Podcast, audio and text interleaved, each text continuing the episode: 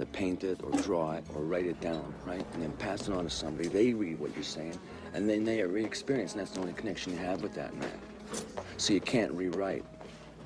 Because to rewrite is to deceive and lie, and you betray your own thoughts.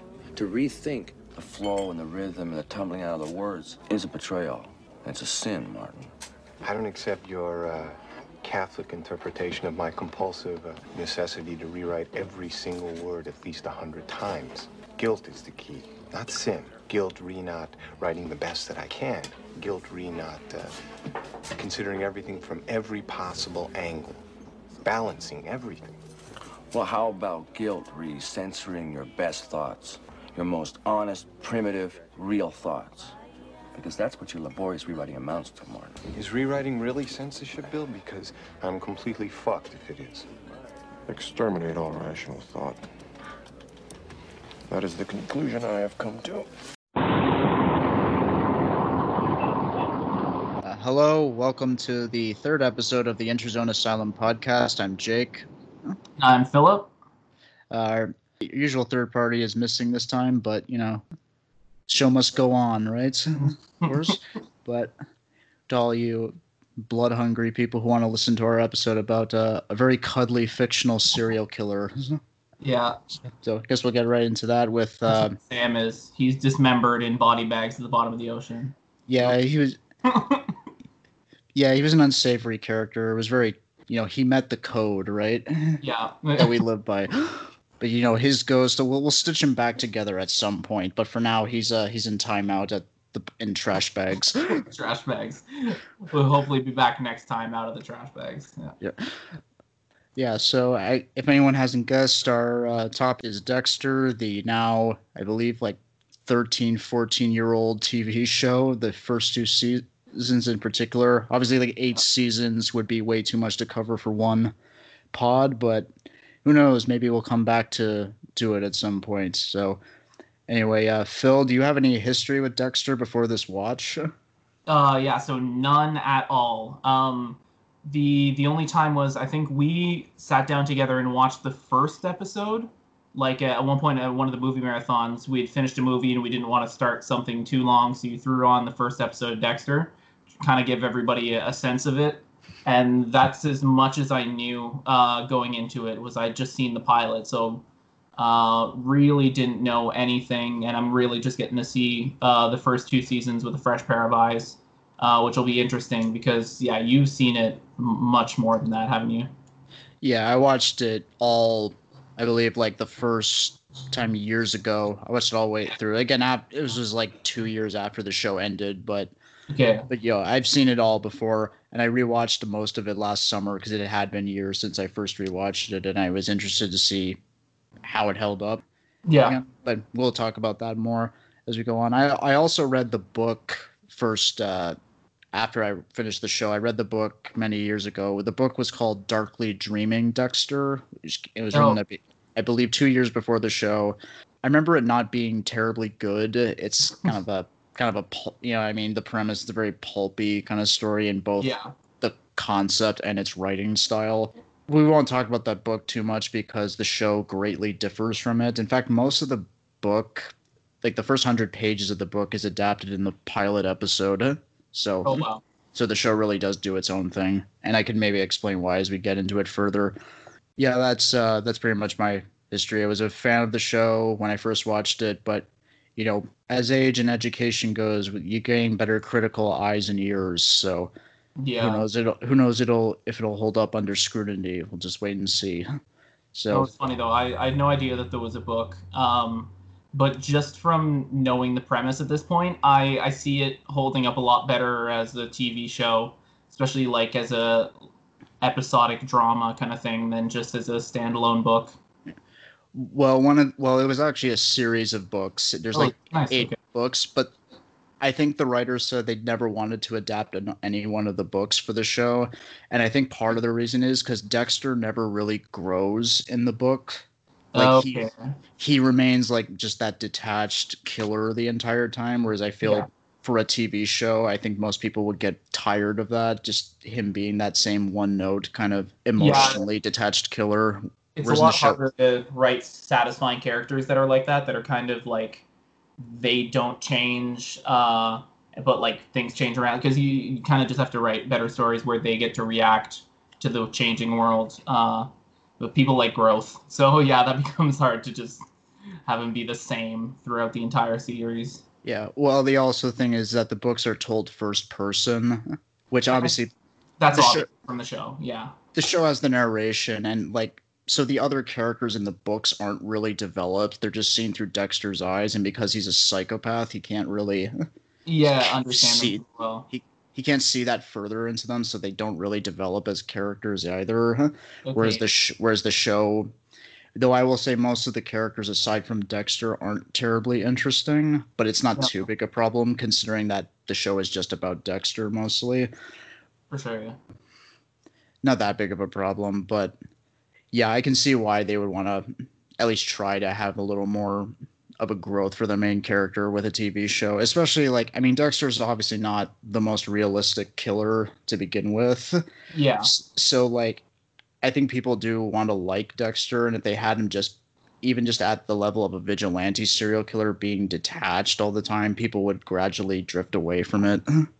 For sure. I mean, like, cause he he ba- he's the protagonist of the story, and like people want to be able to connect to some extent with the protagonist. Uh, which I mean, yeah, is a little hard to do when your protagonist is sociopathic and like, uh, yeah, has unemotional and everything. Uh, but that's I think the show does it well. Uh, but I'm I'm sure they did that well by differing from the character from the books.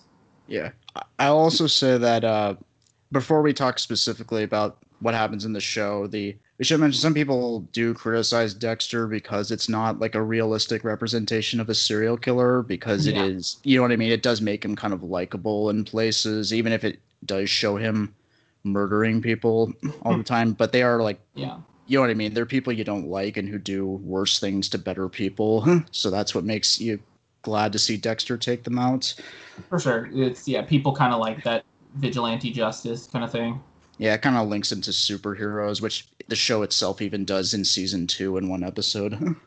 Oh yeah, yes, that's true. Yeah, you, we do have to take some leniency with the show's use of psychology because, like, as we'll see, like the reason why Dexter has this urge to kill was linked to the fact that he saw his mother brutally butchered in front of him when he was Yeah. three, and he repressed that, but the it left him with an urge to murder people, which I think we both can agree that is a kind of primitive I was gonna say it's a little oversimplified. Yeah, Yeah, and also the idea that like he was taught a moral code to be a serial killer by his cop foster father is also a bit of a reality stretch too. yeah, but I mean, I think some of that just comes with like basic uh, suspension of disbelief kind of thing.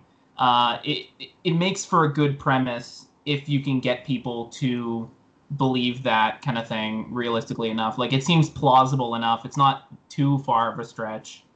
Um, that like th- that's actually what I really enjoyed watching the pilot for the first time.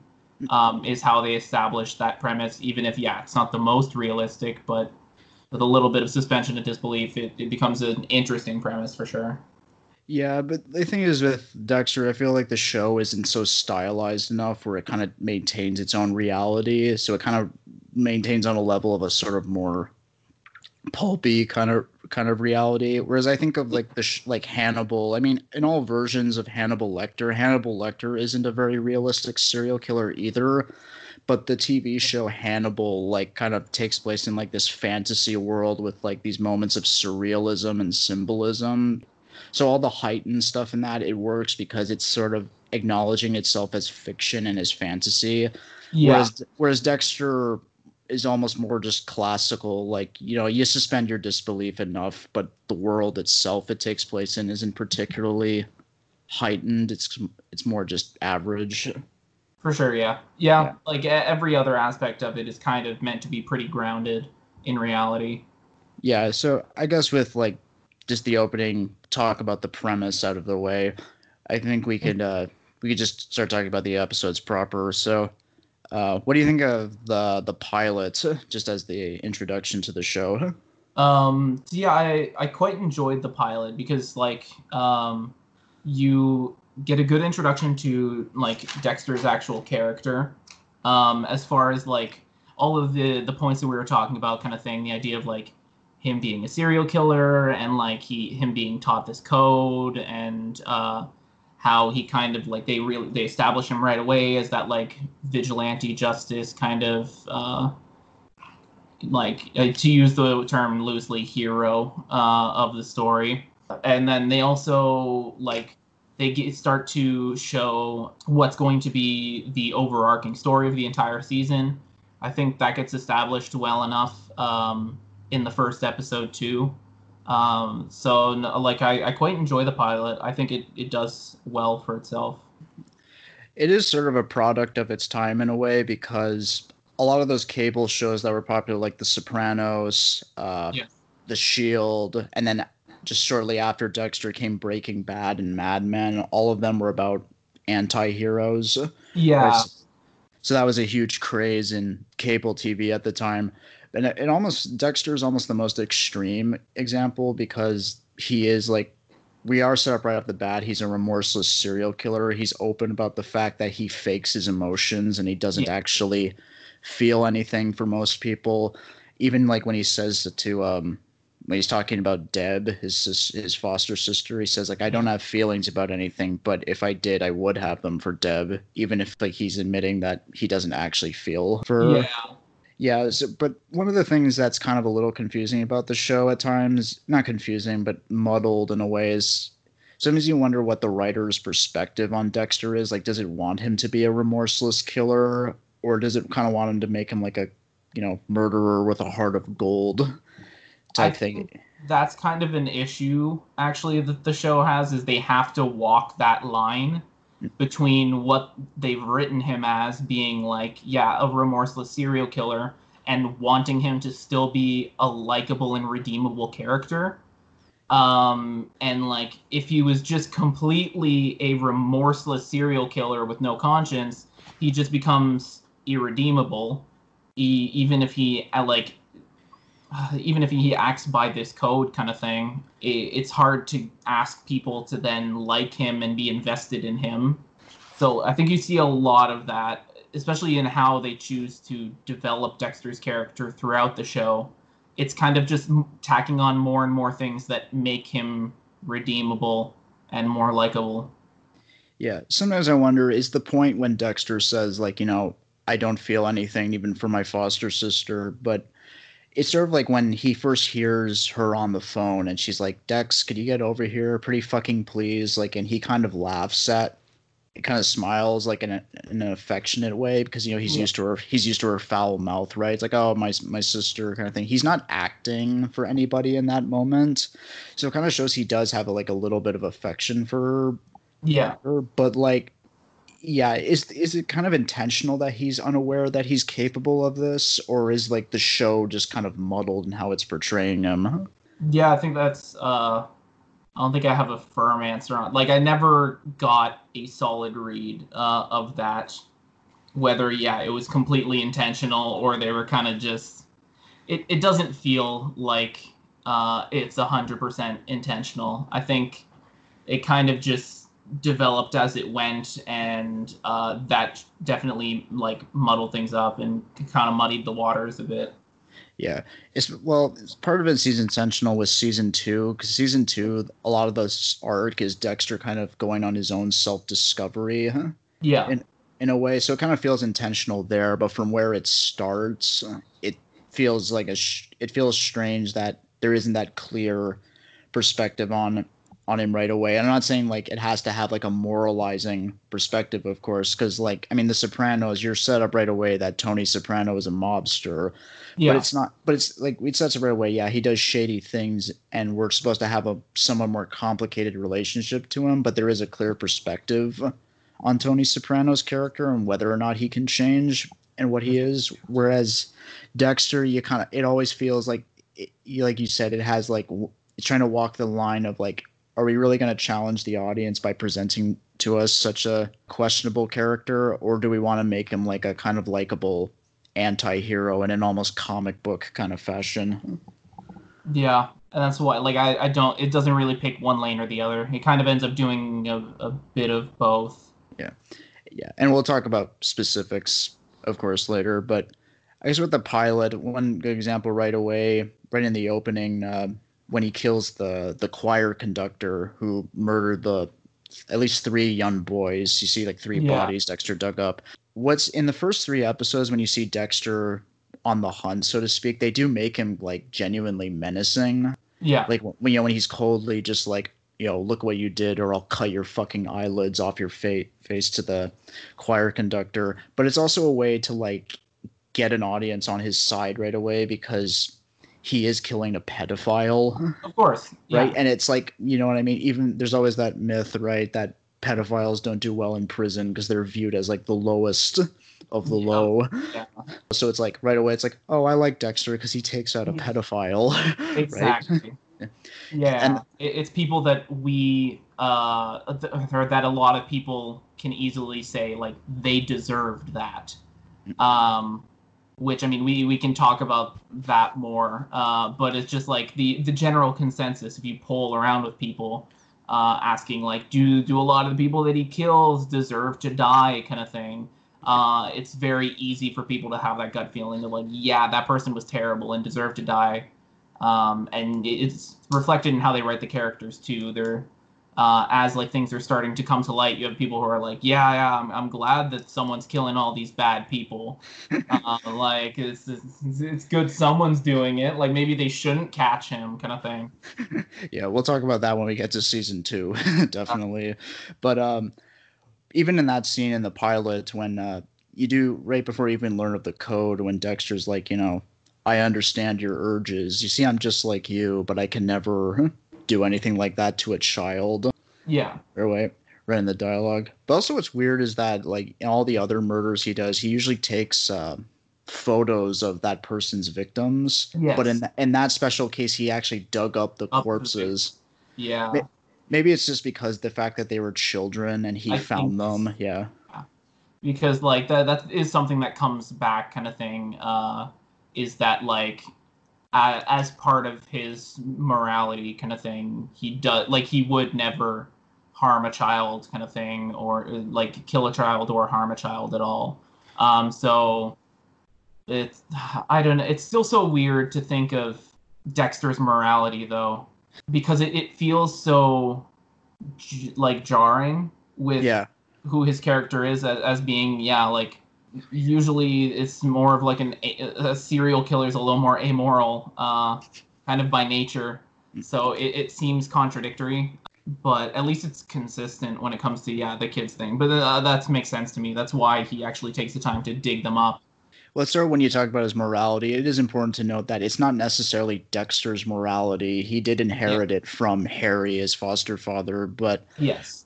but it's also like another aspect is unrealistic. Even if like say someone tried to do that tried to give a potential budding psychopath or a serial killer a a code i feel like a lot of those people get off on the fact that they're doing something that is against society's norms. And, and Yeah. it's a and it's a lot of sadistic just torture and harm they do to innocent people. I, I think they that is a lot of the appeal for the real life serial killers.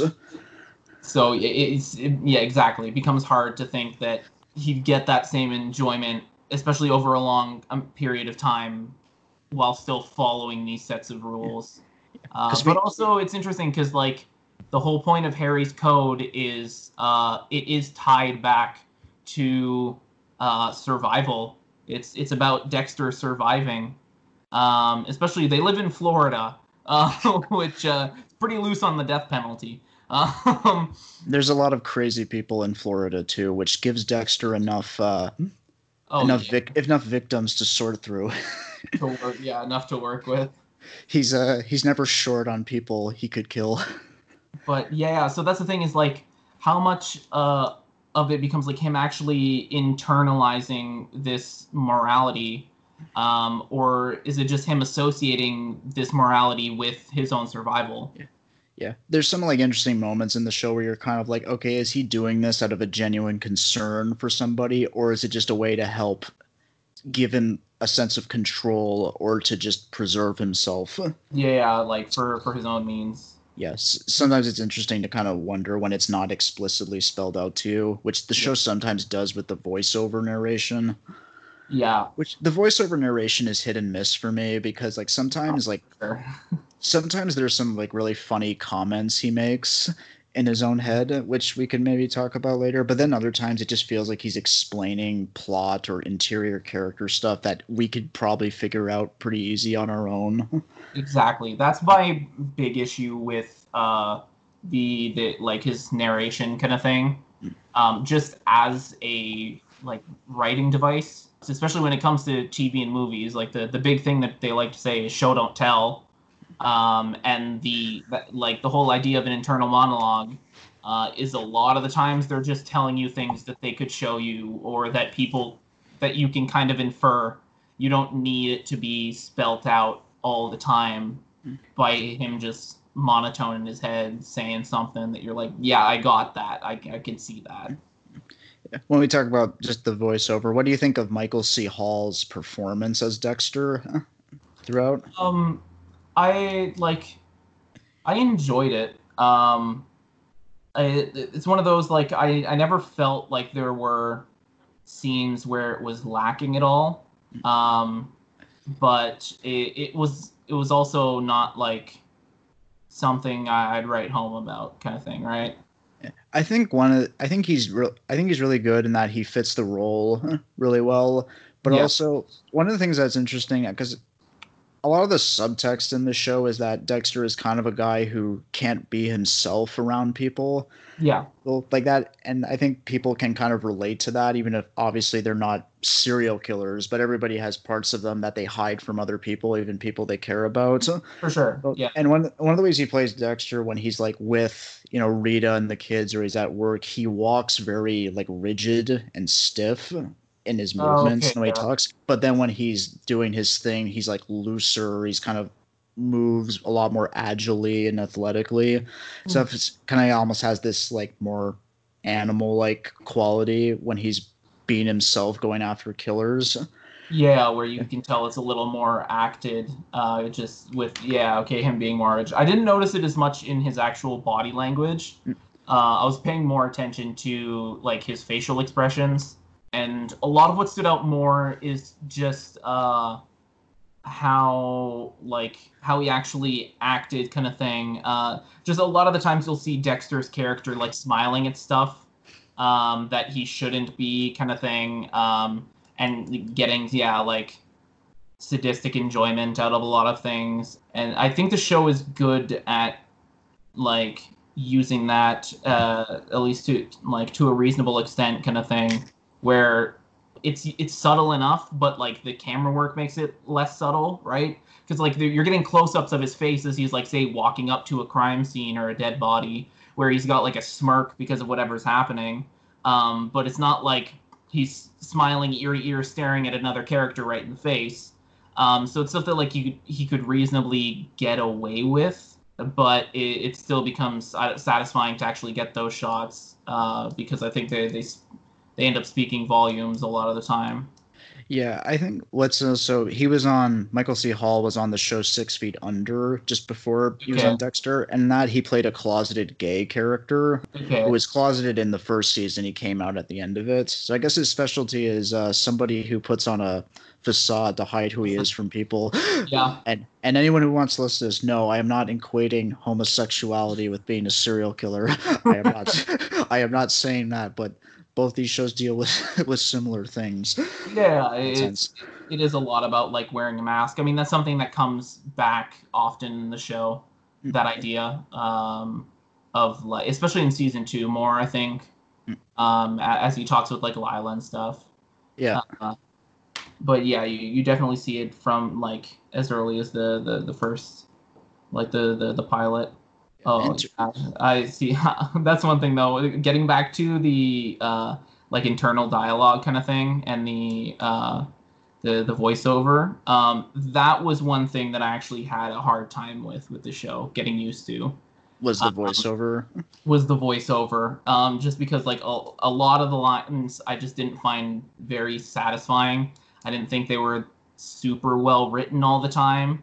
Um, and the, the one of the first ones I wrote down from the pilot is he looks at a donut box that's empty and he's like, just like me, empty inside. And I was like, no, Yeah. I can't. like, It's it, it's it's laying it on thick there, exactly. That's and not- is it and not on thick a lot of the times. and not in a particularly clever way either. he's staring at a donut box and he's like, me too, bro. I'm also empty inside. Uh, in terms of the other characters we, who we get introduced to in the pilot, we get introduced to pretty much all the major characters. Uh, yeah. I think I think I think Deb is introduced fairly well. We see like that she's a little more emotional, not as sure as, of herself as Dex Yeah. as Dexter, and she kind of wishes to be taken seriously. In addition to like her f- real foul mouth, which can be fun in places and annoying at others. I, I never found it that annoying. Um, the thing that I actually found it more annoying was uh, her uncertainty, but that was really only like in the f- first half of season one, and then it, it kind of developed more. Uh, but like in the pilot, she's super shaky. Can she can barely get a word out, kind of thing. Uh, yeah, that, that that one was harder for me to like. I just didn't enjoy her character a lot because of that early on, but uh, it obviously got better. I think with the uh, with the swearing part in her character, it's not so much there in the in these first two seasons, but as it go the show goes on, it becomes like caricature the amount of Uh-huh. times she swears, and it can get annoying. I think the the actress uh, Jennifer Carpenter, I think she kind of struggles with fitting into it at first, maybe, but maybe that could be a part of just her playing the character being uncertain.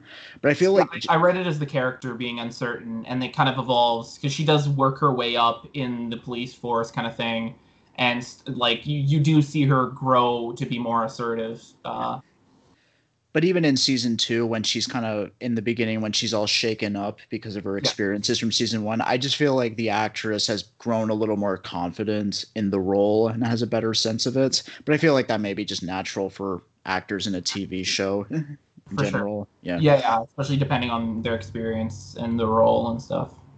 Yeah, I feel like it also we kind of get a sense she's somewhat of a foil to Dexter right away. Well, he kind of says it in his monologue because you know Deb is like someone who is very emotional and headstrong, but does have a good heart ultimately. Yeah. And but she puts on a kind of tough, crass image to people to make it seem like she's not so vulnerable. Whereas Dexter is the opposite. He paints himself as a mild mannered, kind of awkward guy to show up to hide how cold and detached he is Yeah, others. Yeah. Yeah. We kind of get a sense that like there is some the show really goes into it much later in later seasons, but that there is a dependency they have with each other because De- Deb is almost like a link Dexter has to his more human side, yeah, and and Dexter's like the facade that Dexter puts on. Deb always sees that as the one good thing that she can always rely on too in her life. it's also like uh, Deb kind of becomes a link uh, to Harry for Dexter, um, who's clearly very important to to Dexter, kind of thing. And I, I think like, especially uh, because from, from the beginning of the show, Harry's been dead for several years, I believe. like ten years. Yeah. Yeah. Okay. uh, Um.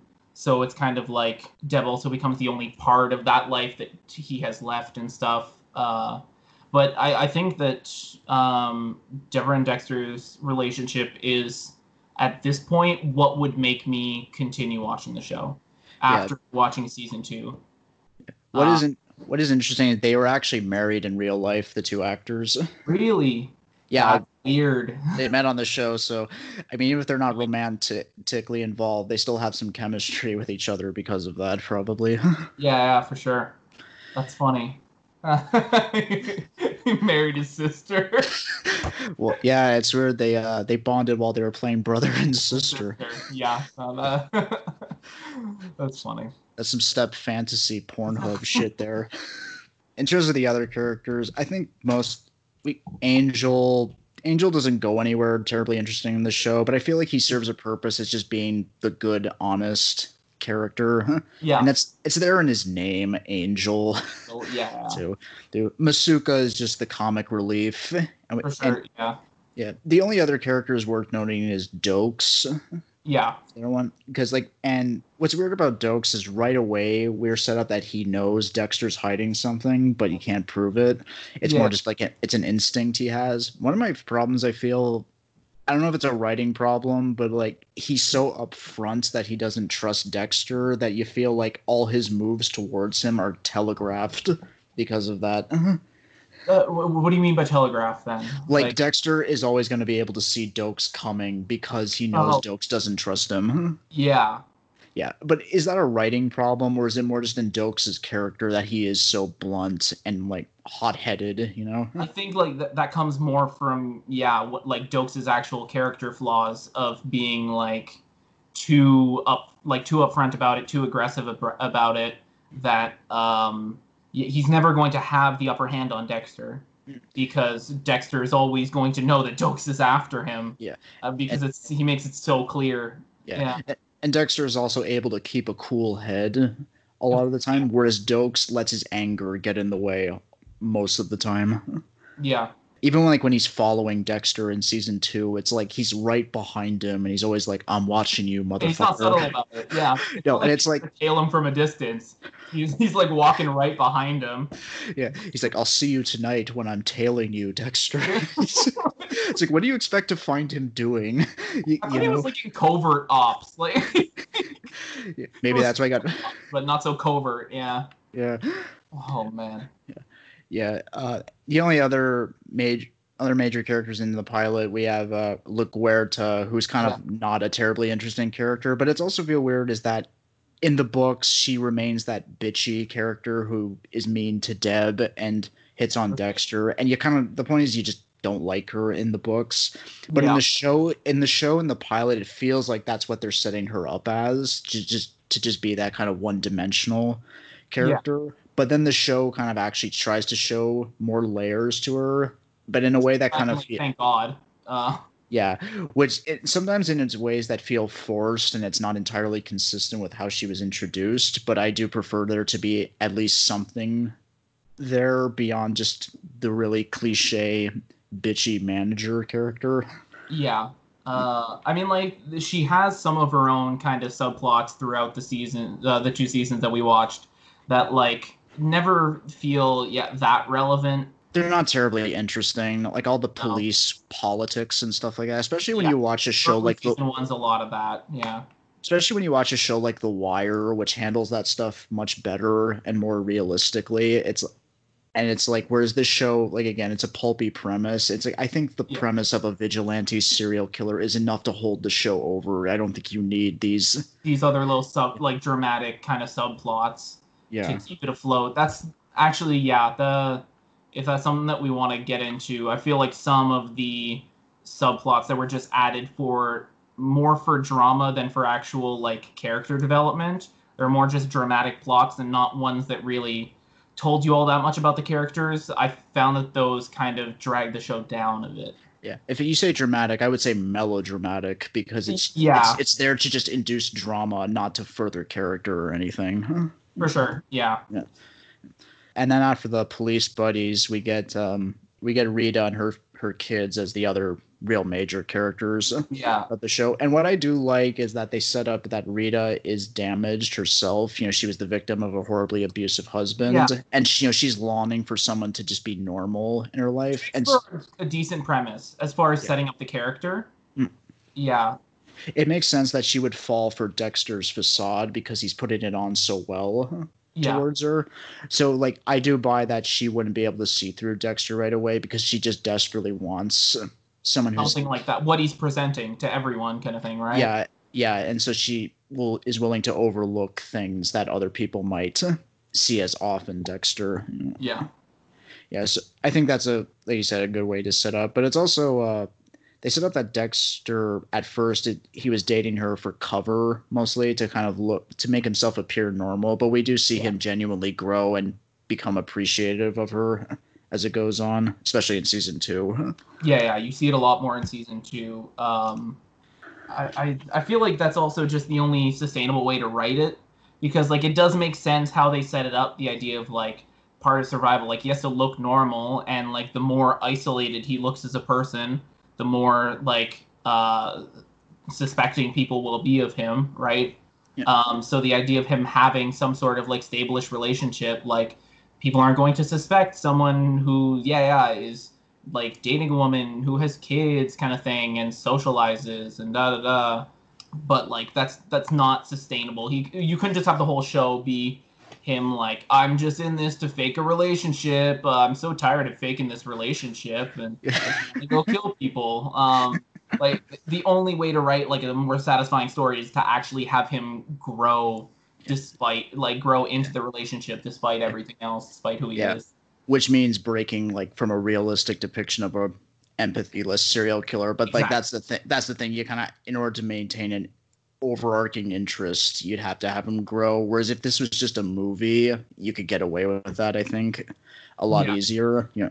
For sure. It's the it's the amount of time that you're stuck with these ideas right? Like in the span of a movie uh like it doesn't i don't know um demand as much like because it's not as drawn out uh you can kind of stick with the idea of like him being in this relationship as a means to an end for a lot longer than you can in a tv show yeah with uh, and also in the pilot we get yeah the we are introduced to the season long arc which is the um the ice truck killer yeah subplot. And uh, I like Dexter's narration when he finds there's no blood on the body. He's like, no sticky, hot, messy blood, no blood at all. He's like, I've never seen such dry, clean, neat looking dead flesh. You know, Yeah. uh, it's kind of funny because like he also dismember both of them dismember their victims. yeah So that's why he's kind of drawn to it because he sees like it's not just an ordinary run of the mill killer. He's very much in tune with what Dexter's doing, and we find That's at the end of the episode that he knows Dexter's secrets himself. Oh yeah, is that so- yeah? That's true. Uh, okay, I might like uh, you get the cut up doll in his freezer kind of thing. yeah, Um, which uh, yeah, ho- which was fun. Like the cut up doll's holding a mirror too, like a tiny little mirror. Um, which I feel like was just fun symbolism kind of thing. Like I wrote that down immediately, like mirror reflection. Like oh, this other serial killer is like a mirror to him somehow. Uh, a reflection of him. And I mean, obviously that becomes more obvious uh, the towards the end of the season. Yeah i also think the idea of him being like fascinated by um this like this dead body kind of thing that's been drained of all its blood is it's also like because he's been killing and cutting up people it's something he's very familiar with.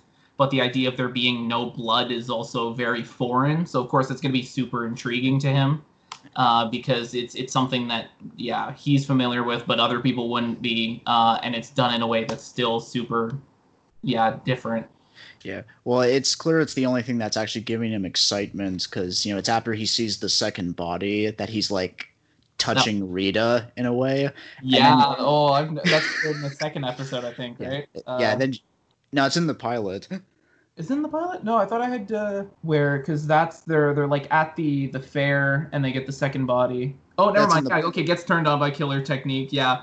Uh, but that's I like he's more excited than horny because like um in in the the pilot I actually I haven't noticed that I'm like Dexter's asexual because like Yeah, he kind of presents that way uh, but they they really vary from that uh like as the show goes on it's not so much. It's not so much that he's asexual. I think it says it's more just he fears when he sleeps with a woman, she'll see Yeah. him for who he really is. for sure But I yeah thi- they get into that yeah But I do agree. Like, yeah, even if he's not fully asexual, he's not someone with like a hard sex drive in Yeah. general. Yeah, that's the thing i think that did uh like because it, it wasn't really like a, a retcon all that much it was more just that like that was dexter's interpretation of himself before but then they they get into like his sex life and the idea he's just like afraid of people seeing him uh, because that's something that's so intimate it's hard for him to keep that mask on uh so yeah that's why like thinking back dexter's not asexual he's Yeah. like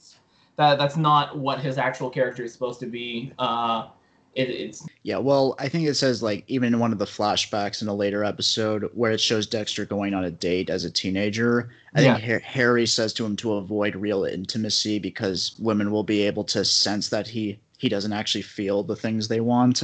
yeah, which means Yeah. that's probably just what got instilled into him, kind of thing, like burned into his brain. Like Because- most things Harry taught him. Yeah. Um, I, I mean, yeah, that was kind of the whole point of everything that Harry was doing was just to burn it into his brain. One of the things later in the pilot that's I guess it is obvious, but I didn't notice until this rewatch was uh, the second person he kills in the pilot is the the valet driver who killed the woman in the snuff film.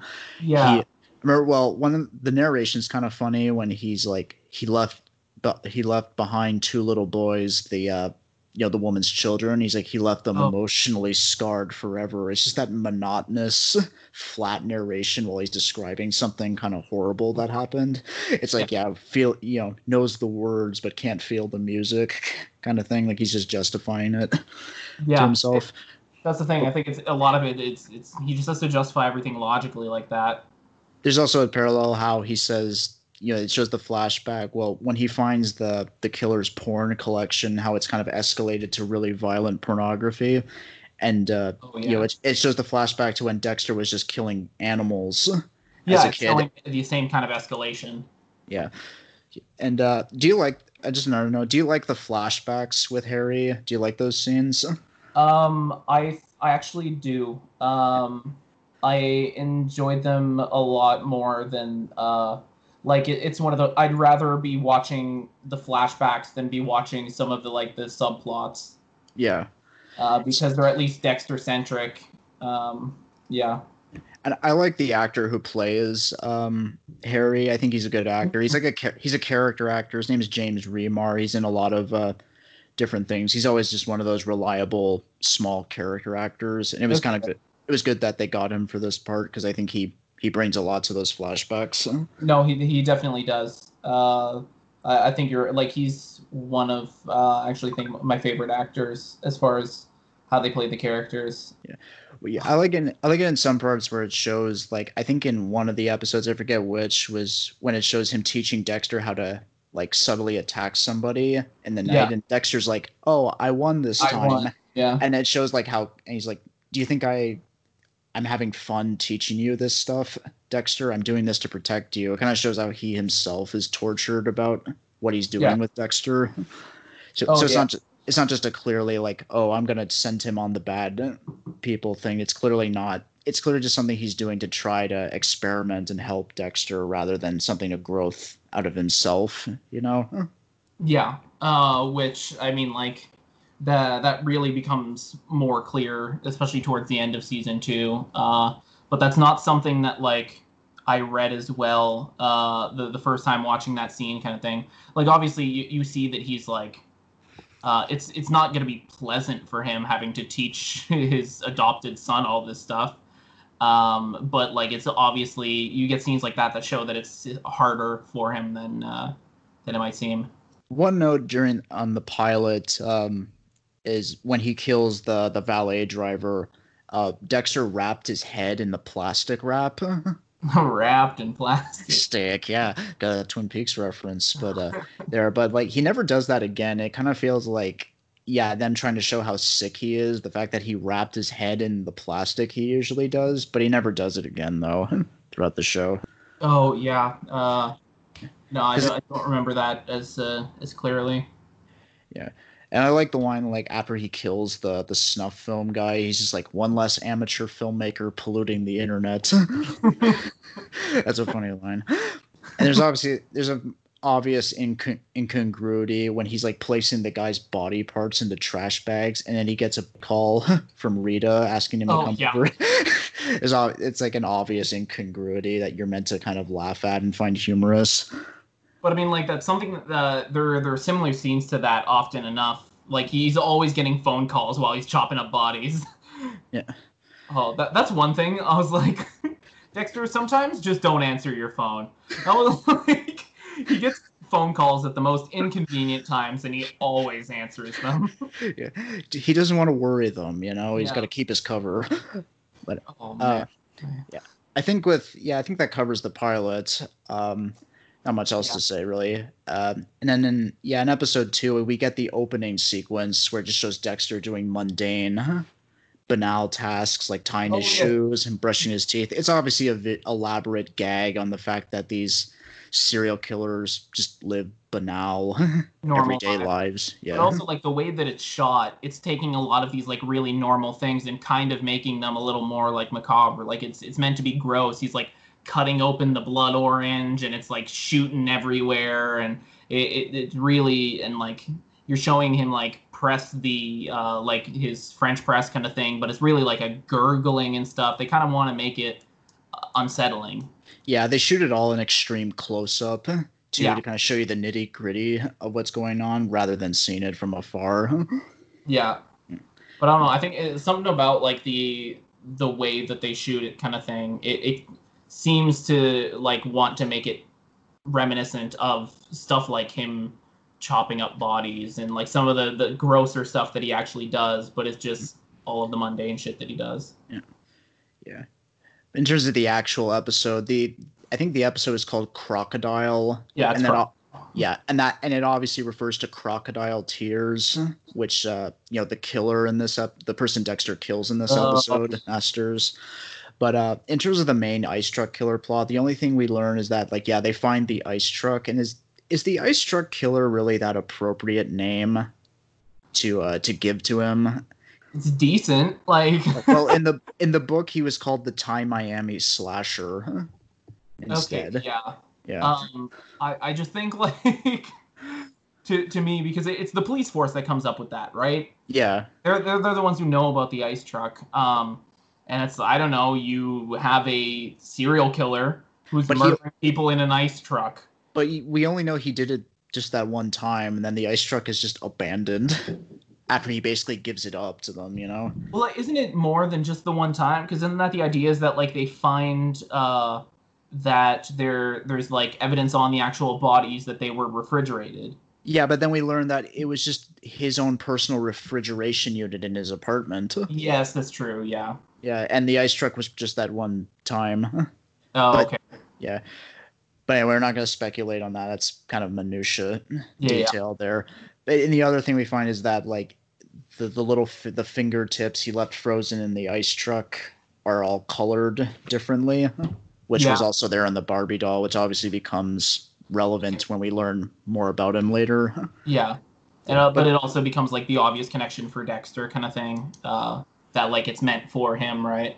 yeah, which we already kind of established, and it's just giving us more of that. I don't mean I don't mean that in a bad way. It's just progressing the thing more. No, no, I know. They just kind of keep like they, they they have all of those nods like that as they get more evidence. Like every time there's something specifically for Dexter, which I mean is just satisfying. Uh, yeah. yeah in terms of the other thing in this episode um the person dexter kills is somebody who actually didn't intend to kill his victims. He was the uh a guy who was a drunk driver. He killed a, a, Yes. a teenage boy drunk driving and then dexter finds he killed i think like a policeman or a firefighter in another drunk driving accident and then he paralyzed an old woman in another drunk driving accident. And each Yeah. time he did that he changed his name and moved cities Yeah. so you kind of, kind of question is like this guy isn't technically like a serial killer because he's not doing this stuff intentionally, but he clearly doesn't feel any actual remorse or guilt for what he's Yeah. done. Or at least not enough to stop doing it. Yeah, because we see right after he gets off for killing the te- for hitting the teenage boy, he's Yeah. like, "I'm celebrating," and he does it by getting drunk and then going driving. Exactly. so yeah. like, that kind of becomes the the nail in the coffin for him, right? Yeah, it's kind of like well. When Dexter finally has him, and I like the shot where it seems like you think Dexter's gonna inject the um the gang leader who killed the guy in the subplot the episode in Oh, the yeah. bathroom but then it pans it does that long the camera does a long pan where it um it's revealed to be that other the other guy and uh, when Dexter um, is like holding the saw to his head and the guy's crying like I'm sorry I'm sorry and Dexter says to him it's like no if you if you really were sorry you wouldn't have done this over and over again and it's Yeah. also ironic that he kills him in an abandoned liquor store Yes. Yeah. yeah Well, like, isn't that recurring to a certain extent? Um, or no, usually, yeah. Sometimes he kills them just where in their like, like in their homes, wherever he finds them, kind of thing, in Yeah. wherever they're doing shit. But yes, that's true. I remember that as you were panning out there, getting the establishing shot, it's in an abandoned liquor store. I, was gonna say, do you think this guy deserved to be killed by Dexter? I mean, even just in like the vigilante logic of Dexter, do you think this guy deserved it? I mean, like, uh, it's one of those. I understand why uh, Dexter like decided kind of thing that it was within his code to kill this person. Um, but also, I think it's interesting. Uh, uh, I don't know because like you're when you kind of see the the connections that they make in season two between like Dexter being a serial killer and stuff like addiction. Yeah. Um, and what one of the characters that like the the guy says kind of thing, he's just like, oh, it's like it's the alcohol kind of thing, right? It just Yeah. it takes me over. Um, so I mean, like when you kind of compare it that way, it sounds similar to some of the stuff that Dexter's saying about his own condition. But then also, uh, it, it sounds similar to the comparison that you get in the, the pilot uh, with the pedophile, where he's like, I, I can't help myself, right? yeah. um and and dexter's like neither can i so uh, i don't know uh I think Dexter even says to the alcoholic drunk driver, he says like, you know, the view that you're not in control of your actions. He's like, I'm not entirely unsympathetic to that yeah that exactly. idea, but it's, it's still a different thing. One's a literal th- thing, and the other is like, you know, the urge to kill people.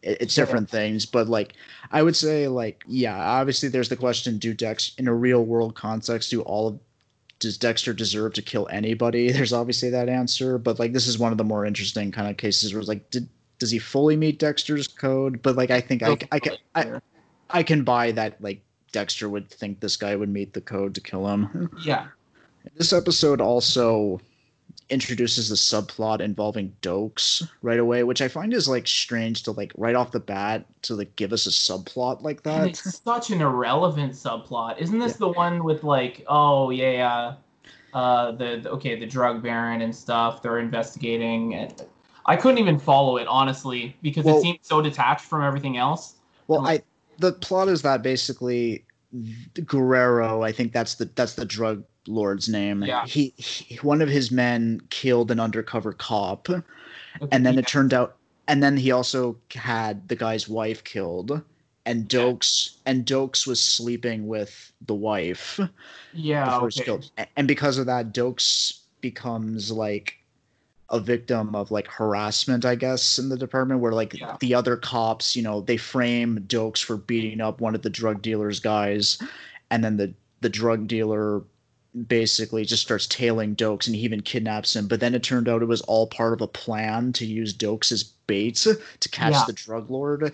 It just feels yeah, it just feels so bizarre to just have that thrown thrown right at you right after we get all this stuff with Dexter. You know, that feels like a later se- something to do when you're just running out of ideas in a later season. You know, Exactly. like it's where it was placed that it felt weird and that's why uh i like there was just a little bit too much going on in that episode that like these characters weren't established well enough yet to try and run a plot like that one um that i was like yeah i barely know who doakes is and apparently i have to start understanding that like he's sleeping with this dude's wife that i just found out who they were because they just died uh it, it, yeah i just think like it was a little too fast as far as the pacing especially this is like the second episode to just throw all this stuff at us in such a like you said, like I said, a melodramatic kind of way. It just it's just it's just jarring. I feel. yeah but I will say, at least it does tell us a little bit about Doakes' character, in that, like, we do see that Doakes does get obsessive over his personal investment in crimes to the expense of a bigger picture. And we don't get the sense that he's a foil for Dexter quite yet, which we get later on. And I will say, season one does a good job at, like, kind of establishing and revealing more about Doakes as it goes on. yeah I actually think that does a pretty good job, but I think like just the pace, like you said, the pacing of the way the storyline felt just felt awkward and just thrown into your face way too much. yeah. But no i mean like uh, it definitely i learned to like doakes' character a lot more as it goes on but like this kind of felt like a stumble as far as starting the character off. Yeah, that just made me like yeah not like him as much from the start.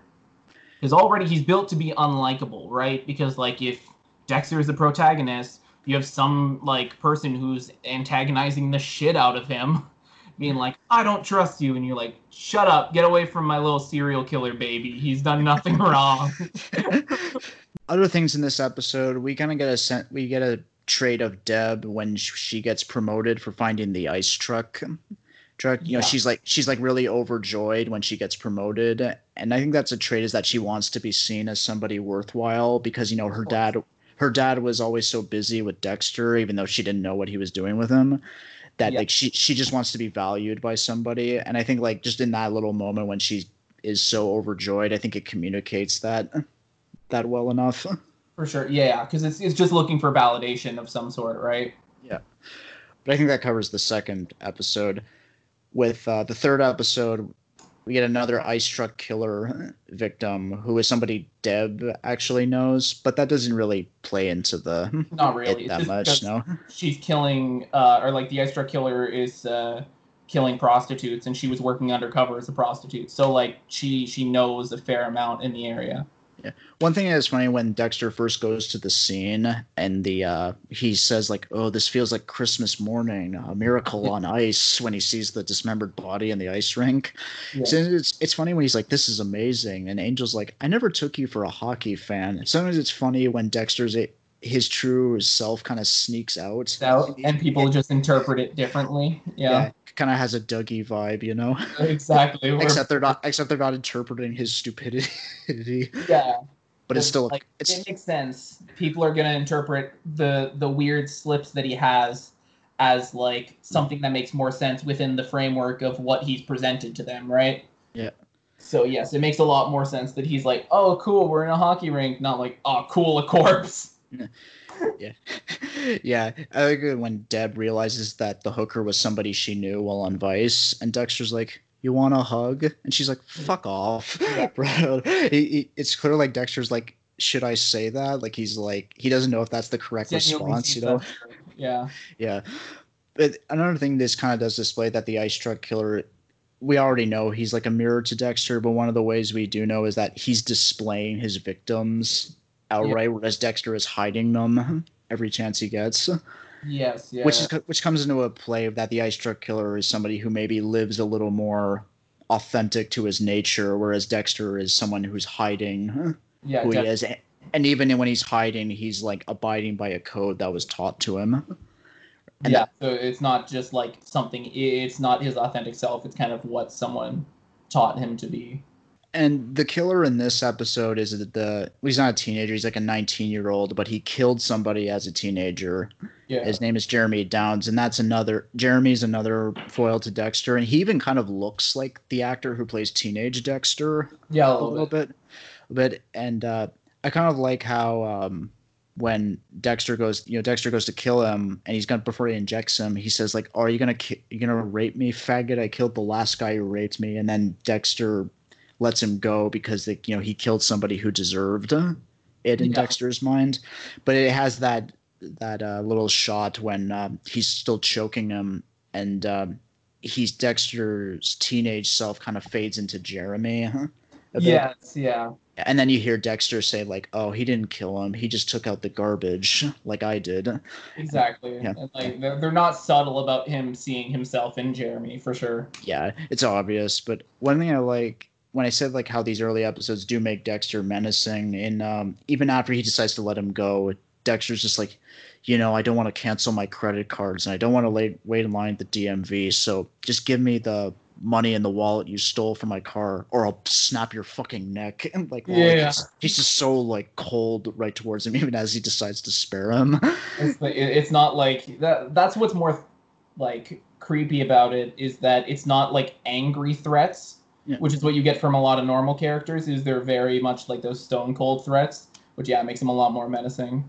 yeah, we get a sense he's not emotionally involved, but it's clear like he doesn't really emotionally care about Jeremy in that moment. It's just the fact that like killing Jeremy would deviate from the code because he doesn't fully meet it somebody who hurts innocent people, right? Yeah. Right. So it just shows that like he needs the code to just maintain control and order of his own life, you know? Yeah. Which is the idea. But he does give Jeremy that advice to like, you know, if you ever need to kill it again, make sure it's somebody who deserves it right before he just leaves him. Which, yeah, I mean, like that, not the best. Uh... I think doesn't he doesn't he doesn't he even admit later he's like yeah that was a bit of fortune cookie advice Exactly, to give someone like yeah. that yeah Where it's just like, yeah, that advice is uh, a lot more hollow than what Harry gave him. yeah yeah also in this episode we see Dexter's uh first kill which was the nurse who was trying to overdose Harry on his Oh, medication yes. that's a very classic uh kind of stereotypical like angel of death you know serial killer nurse thing that Yeah, we see in a lot of ways. But it is also interesting when like Harry's like del- delirious on his medication and he's like opening like Dexter when I'm gone, you're gonna have to do the stuff your urges on your own. And Deb's like, what the fuck are you guys you guys talking about? Subtlety goes to the wayside there. Yeah. yeah. and then even Dexter joins. He's like, how could I make it? Do it without you, Dad. And Deb's like, "Can you guys just explain to me What's, going, on? Yeah, I don't know how she wouldn't harp about that a little bit more. It's like, yeah, you know the shit that Dad was saying to you when he thought he was dying. Like, you want to explain that a bit? Um, it's uh, father son stuff. Yeah. he could just maybe he just rationalized it as that. Yeah. the bond the bond between a father and son you know uh, one thing that's interesting like a camera moved in that flashback is when uh, uh, it's like a close-up on harry's mouth as opposed to his eyes when he's telling dexter to go kill the nurse it's Yeah. interesting because I, I read that psychopaths actually focus on people's mouths more than their eyes Weird. yeah, because you know what I mean. Eyes are the most expressive part of your face, right? Yeah. And so psychopaths will like not look to that because, like, you know what I mean. It- we- they don't have the empathy ability to to sense those expressions. I don't know. I don't know if that was intentional. I doubt it was, but it does seem it is an interesting choice that almost unintentionally feels like that. No, that's cool. Yeah, I, I wouldn't have thought of that. Um, oh, was it one thing from this episode though? Uh, you had a, a scene with like a young Dexter. I think it was specifically there the one where he's at like Harry's bedside. Um, but it's just Michael C. Hall in like the worst wig, Oh yeah. and it was really funny. I was like, he kind of looks hilarious. I couldn't take it super seriously. Even when he kills the nurse, it's just like young Dexter, but it's just so obvious. It's like the thirty-year-old actor in a terrible yeah, wig. in like just some slightly longer, like frostier hair. Yeah, this episode does continue the Doakes story a bit, but I, the one thing I will say when the cops are going to attack the lieutenant in the uh, with the clown masks, that does Yeah. feel that does feel kind of eerie the way it's shot. But Oh, other than but other than that, it's just the same dull subplot being advanced. Not much really to say there.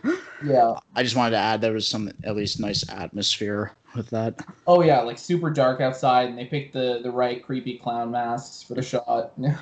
And a good atmosphere is when Dexter kills the nurse and uh, you know, he puts the cotton in her mouth and like the scream she's trying to make makes it feel eerie. But when Dexter's like awkwardly stabbing her, it's like really awkward. It kind of makes it funny. And he's like, the first time is always a little messy.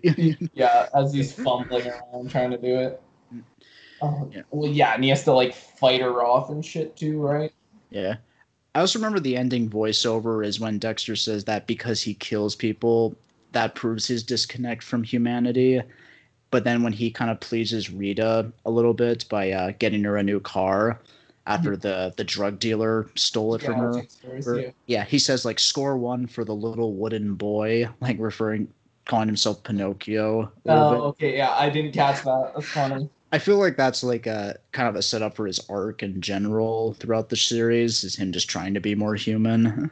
Yeah, in a way. But even if like he's not aware that he's becoming more human when he says that moment right there. Oh yeah. Uh, I mean, like that. That's kind of part of it. Is that like Dexter's a little too close to it to kind of see his moments of humanity, right? Yeah. But like they they definitely become more and more obvious. Yeah, and uh, the next episode is more ice truck killer heavy is when he's uh, leaving parts of the uh, the guards uh, who he's kidnapped and framed. he, yeah. He's leaving part. He's leaving dismembered body parts throughout Miami, where which were like hallmarks of Dexter's childhood in the photos he took. Yeah. At first it seemed Dexter kind of sees like, you know, oh, is he like corrupting my happy memories? But it's like, no, he's really just revealing the ugly kind of emptiness behind how Dexter was forced to smile in those in those photographs. Which I think is you feel like Dexter would know that right away because he himself was faking that that stuff. So it's like, what's there for the killer to reveal that to him? Maybe more so that he knows what Dexter is really going through in a sense. Yeah. Uh, no, that that makes more sense, kind of thing. It's kind of like showing him that yeah, he he knows what Dexter is going through, but also kind of like getting Dexter to come to that realization of yeah how fake it was, kind of thing. Uh, I was just gonna say inauthentic, but it's the same thing. That's the yeah. Before we get to like advance that story more, there's two like minor threads throughout this episode. There one is Angel yeah. constantly asking Dexter advice for like what anniversary gift to give oh, to his God. wife. I'll admit that's kind of like fun. gag thing, yeah. It's funny when like at first he's like, you know, it's like XO and Dexter's like, what ox? He's like, no. Yeah. So he's like, no, hugs and kisses. He's like, well, that's better than making her think you're playing tic tac toe on her head or something like that. It's just funny because it shows how disconnected Dexter is from from just these co- human concepts of like showing affection. Yeah. Affection, and it does so in a funny way. It's not too overly serious about it. like, I, I also I feel like it's not just on Dexter's end too. Yeah. Like some of it is from like Angel's own disconnects. Like you don't get someone something that says ox. Like that doesn't look like hugs and kisses. I never understood why X and O's mean hug and kisses anyway. Uh, there's a reason, yeah, uh, but I forget what it is. It's yeah. Uh, I don't know. It's dumb. There's also that uh, Rita's neighbor, the bitchy neighbor with the dog that keeps barking. Yeah at first when Dexter goes over to talk to her and then she just slams the door in his face and he's like, you know, I can make things so much easier for Rita, but that would be wrong. And like, is he referring to killing the dog or killing the neighbor? yes. Yeah. I don't know who he's referring to in that moment. uh yeah, the like the whole time during all those scenes I was just like string up that dog. Uh but like I would rather I would rather have him kill the the neighbor because she's kind of a horrible bitch. Yes. You know? Oh no, of course. The the neighbor probably deserves it more. Uh because the dog is like in pain, just like let me the fucking side, please. Yeah. But you know, well, she just does like an, an actual serial killer would have just killed the dog. Yeah, which Dexter like, did do when he was younger, but yeah, yeah. Know, he, he, knows not to do that now. I mean, at first, at first it seems like did Dexter kill the dog when she's like, "What did you do with my dog?" And then he just comically raises his hands, and turns out Rita just stood up for herself and took the dog somewhere else. Exactly. Yeah. yeah. Which then gives Rita the confidence to give to go down on Dexter later in that episode, which he finds he's not he's kind of okay with. Which is funny because like uh, it's it's her getting off on like her own form of vigilante justice. yeah which is a yeah. nice flip, yeah.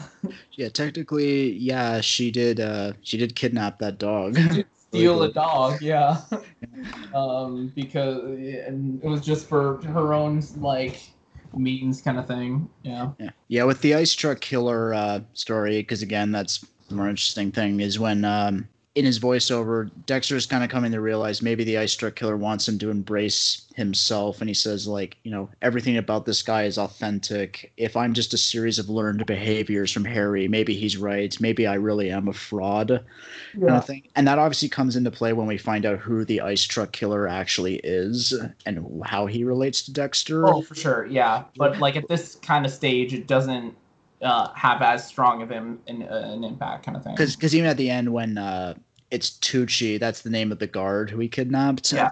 And you know when he's basically set him up for Dexter to kill because he's just begging to die at that point, but Dexter spares him and said he gives the tip to Deb to come save her, to save yeah. him. But and then Dexter in his voiceover he says like maybe my friend doesn't really understand me as well as he thought he did, and he's like you know I'm not just a monster, I'm something kind of unique to myself, which kind of feels like maybe he's just like reaffirmed himself as what he is by not killing the guard, you know? Yeah, which is something that comes back. Uh, there, there's a lot of times where like Dexter's character is kind of tested in ways like that or like i mean in season two you see him like stray a bit more but a lot of it just kind of comes back to him reaffirming the same ideals kind of thing that he always had that he was taught even if they were taught um, he kind of just still chooses to internalize them anyways Yeah, because we kind of feel like Harry, a big theme in these first two seasons is like kind of Harry's spirit that is always kind of looming over Dexter yeah in a way. Because like at this point, Dexter still believes in all the lessons Harry told him, which obviously gets shaken later on as he learns that Harry himself was someone more questionable in his background. yeah But like in that moment, we kind of feel by Dexter not killing the guard, it just feels like Dexter has, at least for the moment, reaffirmed his faith in like what Harry taught him and how that has shaped him, rather than what the ice truck killer wants him to do. yeah Which obviously it obviously comes back later, but and there's also one thing in that episode I didn't like is when uh the Doakes resolution is when uh it's intercut with Dexter going to the hospital to find uh, the guard and it's intercut with Yeah. Doakes being beaten up. It feels like it's trying to make this dramatic juxtaposition between Mhm. it and it really doesn't feel that. It kind of feels portentous a little bit like look at how serious this these two things are going on and it's like they're not even really comparable situations.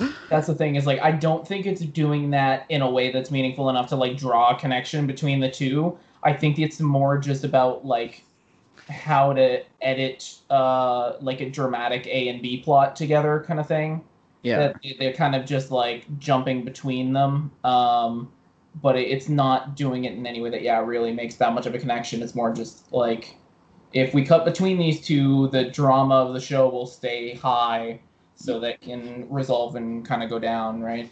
Yeah. Yeah. With that episode done with the fifth episode uh i like the opening narration where it's it, the camera's swirling around dexter when he's kind of like thinking of what it would be like to just live who he is in plain view of everybody. It Yeah. does seem like a little laying it on thick but i do like how like the camera is swirling around him kind of suggesting he's fantasizing about being in a bliss i like how the camera is kind of conveying that not just the narration.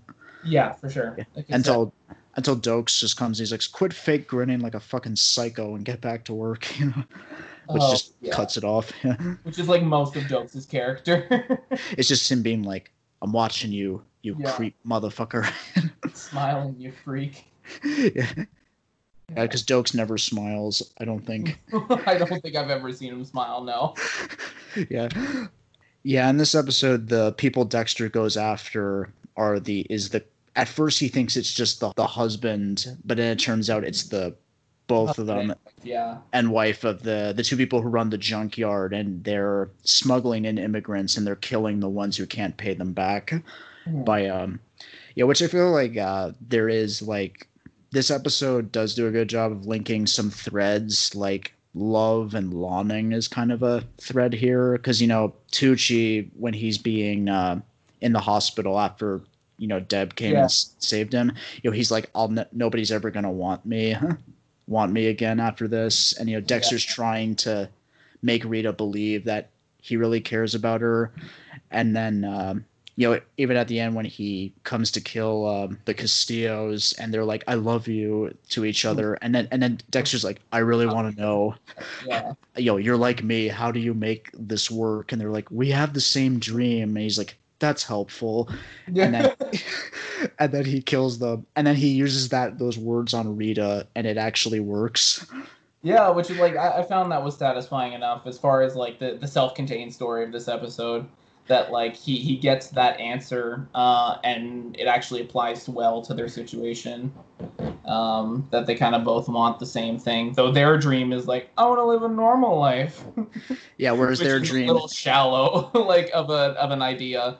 Because Yeah. I mean, Rita's idea of a normal life is like I don't want to be beaten and raped. Uh, Yeah. but you it's at least understandable that they would want a normal life because rita's been through shit Oh, yeah, because You know, of so- who they are and their back, and yeah, and their history. It makes sense that they share that dream for sure. Yeah. Which is kind of why they're they're together from. You can tell that from the start. They kind of both want something normal. Yeah. Um, and that's why Rita likes Dexter is because he puts on a good facade of someone normal, and uh, De- Dexter's just in a like in a relationship to kind of seem normal. Yeah. Also in this episode, we kind of catch Deb. Deb catches Rudy in her eyes a bit when he's helping uh, put Tucci back. Oh yes, okay. but yeah. we don't we don't know who Rudy is yet. Of course, no. we don't we don't even feel like he's anybody major. He's just a guy in the scene. But like, I was gonna ask, like, were you able to predict who he was gonna be?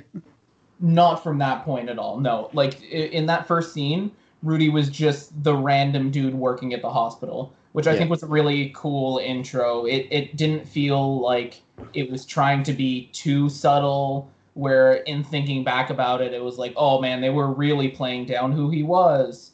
Uh, it was, I think, slid in there quite well. I think the fact that he's like putting him back together, helping him get, and then when we find Yeah. out what he was responsible for, it kind of fits with his kind of narcissistic character of like playing God over people's lives, you know? Yeah.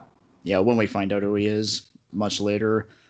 But uh, one thing that's weird, uh, two things that are a little scenes are a little weird in this episode. Uh, one is the terms of endearment scene. That's when Dexter rents the movie with Rita, and the movie they're watching is ter- Terms of Endearment. Oh yes, okay, yeah. A- And it's like an infamously like mawkish, maudlin tearjerker movie, Okay. and like Rita's and like and like Rita's crying at it, and it just sitting there like fuck, like not Yeah. feeling shit. Yeah, just what does Dexter say? He's like, maybe if I like just hold my eyes open, my eyes will tear up, and it just Yeah, doesn't. he's just staring at her like a maniac. Yeah, that scene is kind of it's weird because like it's definitely played for laughs, but it almost feels like parody, almost like it's parodying like a normal, a normal average housewife kind of reaction to it in a way that the rest of the show doesn't feel like it's working on parody, but in that scene it almost No. feels like it is.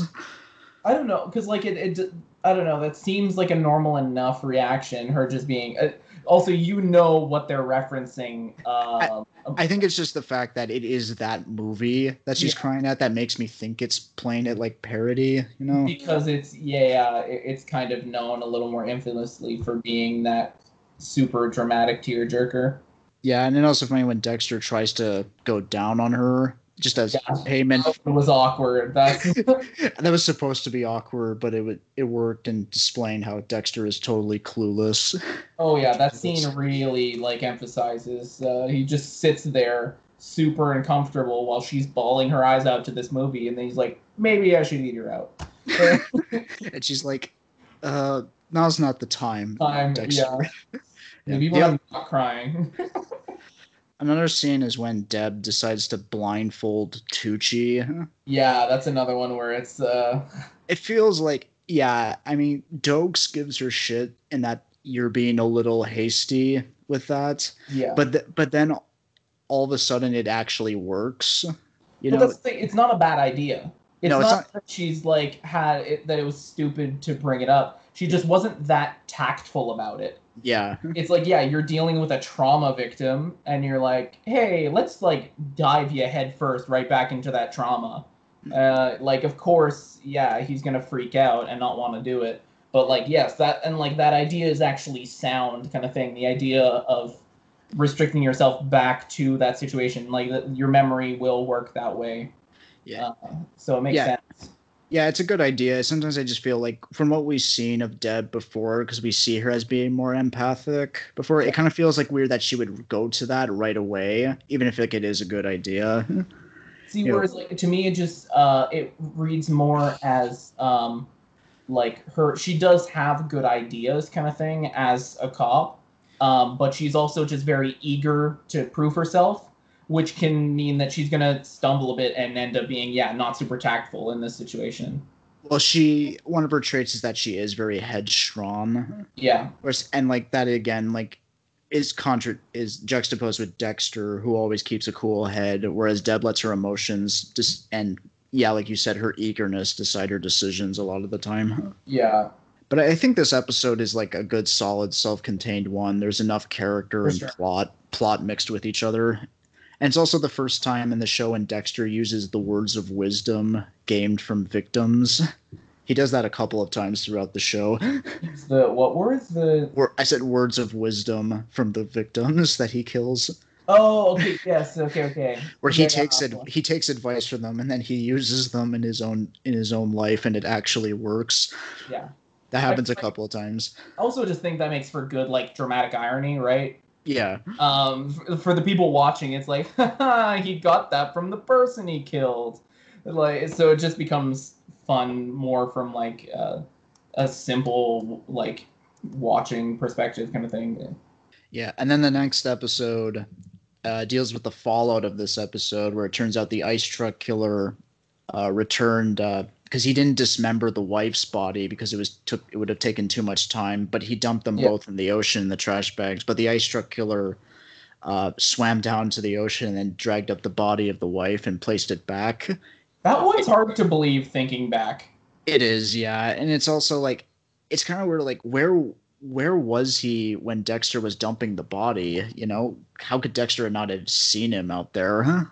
I mean, like it, it is implied that uh, the ice truck killer is like tailing Dexter a lot and knows a lot more about his life than Dexter would think, and that a lot of this stuff is a lot more well planned out. So it's possible that he could already have an idea, uh, like already know where Dexter has been dumping bodies, um, just by know a knowing that he is dumping bodies and b like watching him kind of thing. So it it kind of makes sense, but also like, how in the hell did he go and dig and like dig up a body from like th- this shit's deep in the ocean, uh, and he has to swim it back up and drag it out somewhere. Wasn't the most realistic, It's Uh, stretching it definitely. but it was like it made for good drama. It just yeah was harder to actually believe.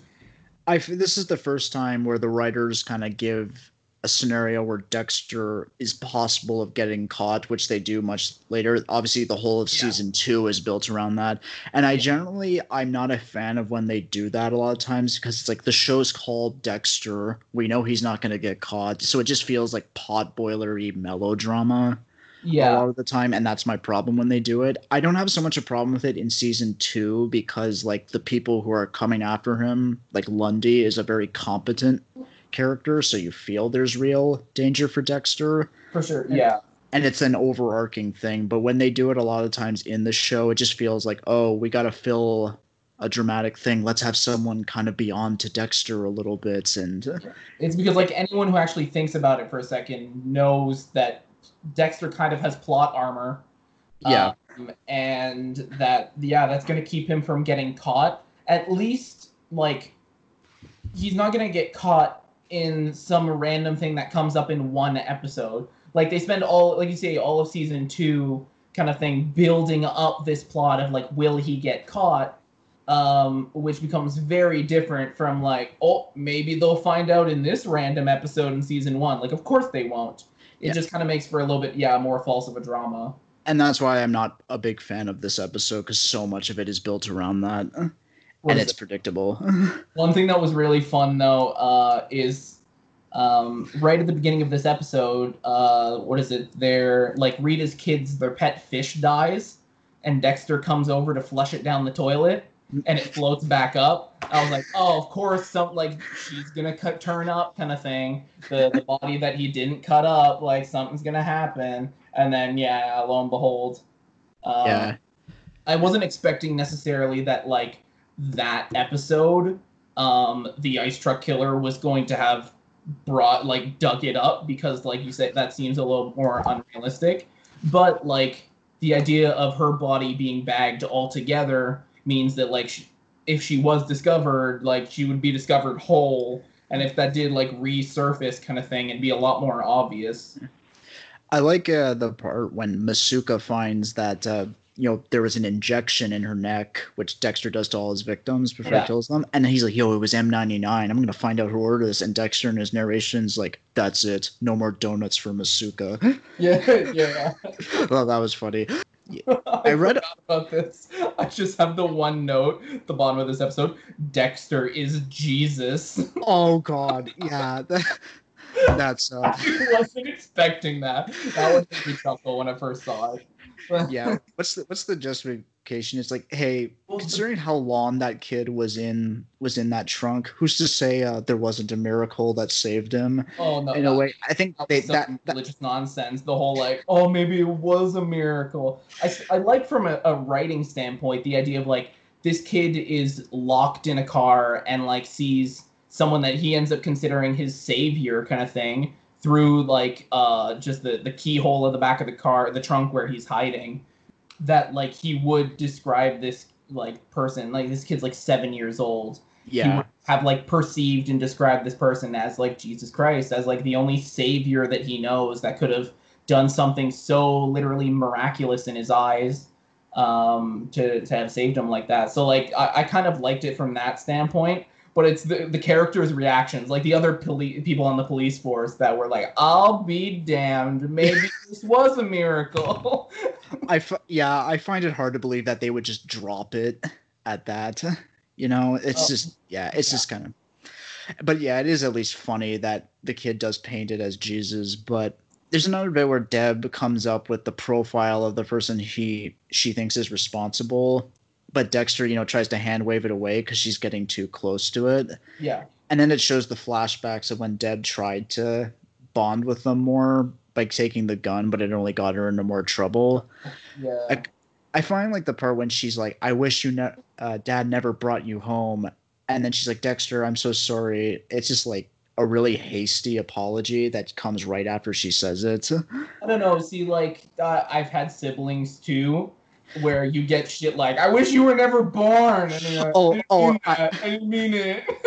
oh, I have that too. I just didn't buy it would come that quickly. yeah, Right, but, like that's why I, I it didn't bother me as much because like kids are like that sometimes. Like, Yeah. Especially like her character is known to be a little more emotional, so like. If she were to get over emotional and say something she regrets, she would regret it immediately and intensely. So it kind of makes sense. Uh, Yeah. For some reason, I I saw a really stupid thing, a review of this episode. They're like, "Are those flat?" I think those flashbacks are trying to make it seem like Deb is the ice truck killer. It's like, what? What? Where? yeah, yeah, yeah. I know your reaction. It's like, where would you even come to that conclusion that that's what they're trying to do? Yeah.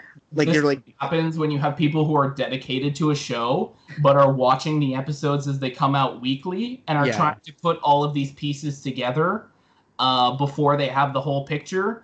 I, I just I watch shows that people will speculate wildly about like what things mean because they just don't have enough of the pieces yet. And you'll get shit like that. Like, what if Deb's the ice truck killer? It happens all the time. Uh, but that's a pretty ridiculous one. yeah. Well, they're like, it shows she might be a sociopath with the when she took the gun and everything. It's like, no, it's just a girl doing whatever she can to try to get closer to her dad and her Yeah. brother. You know, it's and that's just the way it was because her dad was a cop. Exactly. No, she just wants to participate and like she yeah do what they're doing. Just, yeah, doesn't want to be left out, so she's including herself. Uh, yeah, That's just a really dumb take that I thought was worthy to make fun of. for but sure.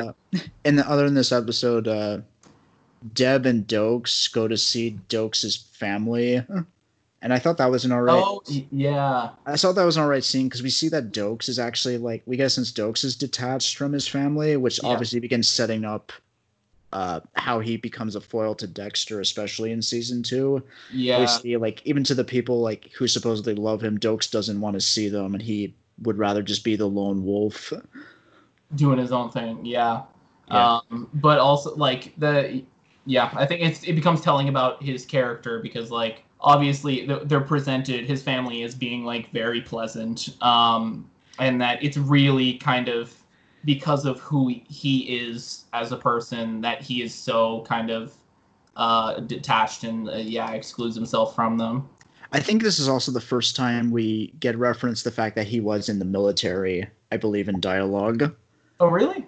Yeah, I think it's just casually mentioned. Okay, yeah, Yeah, yeah. Yeah, I wouldn't be able to tell you when you first hear that. yeah, which, which obviously becomes relevant, you know, much more relevant. Yeah. yeah, Oh yeah. Other than that, yeah, you're starting to get some of like the Paul subplots of like Paul trying to attend the kid's birthday party.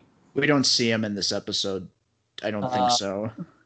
Oh, okay, not yet. Yeah, just yeah, it's at the end of the episode. That's what it's saying. is that Rita dissuades her abusive husband Paul from attending the her daughter's birthday party after he's released early from prison. Yeah. That's it. Yeah. There's also the dream sequence in this episode. I feel like it doesn't tell us anything that a narration necessarily wouldn't, but I at least like that they're trying to do something a little more visual rather than just giving Yeah. us a narration. What was in the dream sequence again? Okay, at first Dexter's walking, and then Harry's like, you know, better get in, son. Storm's on its way, which is a kind of a, Oh, oh, oh. which is like cliche, the storm coming. But then, you Yeah. And then Dexter finds himself on his table with Deb going to kill him and yeah. then the and then the ice truck killer comes in and like dangles the um the bar, the dismembered doll head right onto him and then he wakes up as soon as Deb stabs him. That's but, a, uh, it's a lot of like just uh it's kind of just like his anxiety is manifesting from the fact that he thinks he's gonna get caught in this episode, right? Yeah, well we kind of see like Yeah. yeah, his fear of Deb finding out who he is, his need for self-preservation and how he doesn't want the ice truck killer to emerge victorious in their little dance, I guess you can say. Yeah. Yeah. Yeah, and another thing I noticed was uh turns out Dexter orders the M99 injection with the name Patrick Bateman, which is a Yeah. reference to American Psycho. Oh cool. Okay. yeah, I- that's the name of the main character. What's interesting is that uh cuz Patrick Bateman's narration in American Psycho is very much like Dexter's. It's like really flat and ironic. Okay. Kind of so I you can I'll just say I think Dexter gets a lot of that narration from American Psycho, particularly the book. See, uh, I appreciate the the reference, but uh, that that's not the best place to put it because uh, why would you use that as a pseudonym? exactly. that's not subtle. It's like, oh, Patrick Bateman. That's the name of that serial killer character, right? yeah. Also in this episode is LaGuerta trying to bond with the kid in the trunk, but I don't feel like it has much of a payoff, really. Not really. Um, it, it kind of just shows like a little bit more compassion of a side of her. Yeah. which is nice, I guess, because like you're mostly early season one seeing her as like a hard ass. Yeah. Um, but it, it no, it doesn't actually go anywhere. The kid's uncle shows up, and then that's the end of that. Yeah, overall, I think this episode definitely was a come down from the last episode just because of all the potboilery mechanics and like the will they catch him and will they won't, which we all know they won't playing out. So Yeah, uh, the next episode is much more moves the plot much more. That's where we get the fake ice truck killer. yeah, So, Yeah, I mean, which like, which at first like seems convincing-ish enough that it's him. Other than see, I was I was convinced more than Dexter was. I don't know if it's just how the actual show chooses to frame who they catch, kind of thing first, but like Dexter's doubts, like that can't be him. Like that can't be the actual ice truck killer. Seems more seems to be more like to, seem to come more from the fact that like he was building up who this person would be, kind of thing, to be this like greater force, as this like almost superior serial killer to himself. Um, that like when he actually saw who was doing this kind of thing or who everybody thought was doing this he was like oh no this can't be the real guy like my my serial killer would be better than this you're you're definitely right that part of it is Dexter just being disappointed by it. yeah you know, because Dexter's like the real killer would think it's pathetic to stuff roadkill, you know. But I think like it's telegraphing the fact that he's a fake because like all the stuff that we see him doing, like living in that crappy like little trailer house, yeah and you know having the abusive mother and. Uh, you know, yeah, stuffing roadkill and stuff. It all feels like just very cliche serial killer behavior. So it's like it's almost like mocking like the standard cliches you would see. It's just like, of course, someone this trite and predictable couldn't be this master criminal who's been playing Dexter the whole season. yeah also, that part when they catch him with the hooker in the apartment and, and he does that weird chanting. the song yeah. Like so freaking weird what do you know what he was singing No, I don't. okay I just thought I just thought like right then and there I was like, yeah, he's not the ice truck killer. That's just so ridiculous. Yeah. the he's doing it. Like if Dexter caught him there, I just imagine Dexter being like, would you just knock it off or something like that? but that's the but- thing it, it really seems like it, it's done up for a show kind of thing like Yeah. the way that he's acting yeah the way that it's a little overdone Yeah. I think in this uh, we're also De- Jeremy Downs comes back in this episode. He kills the the high school student, and Dexter yes, rec- yeah. Dexter recognizes the the attack wounds Yeah. the guy, and then uh, Doakes gets uh, Jeremy, and then Doakes lets off another steam on Dexter, being like, "I'm on to you, motherfucker. You, you have all these instincts about killers and stuff like that. Why is that?"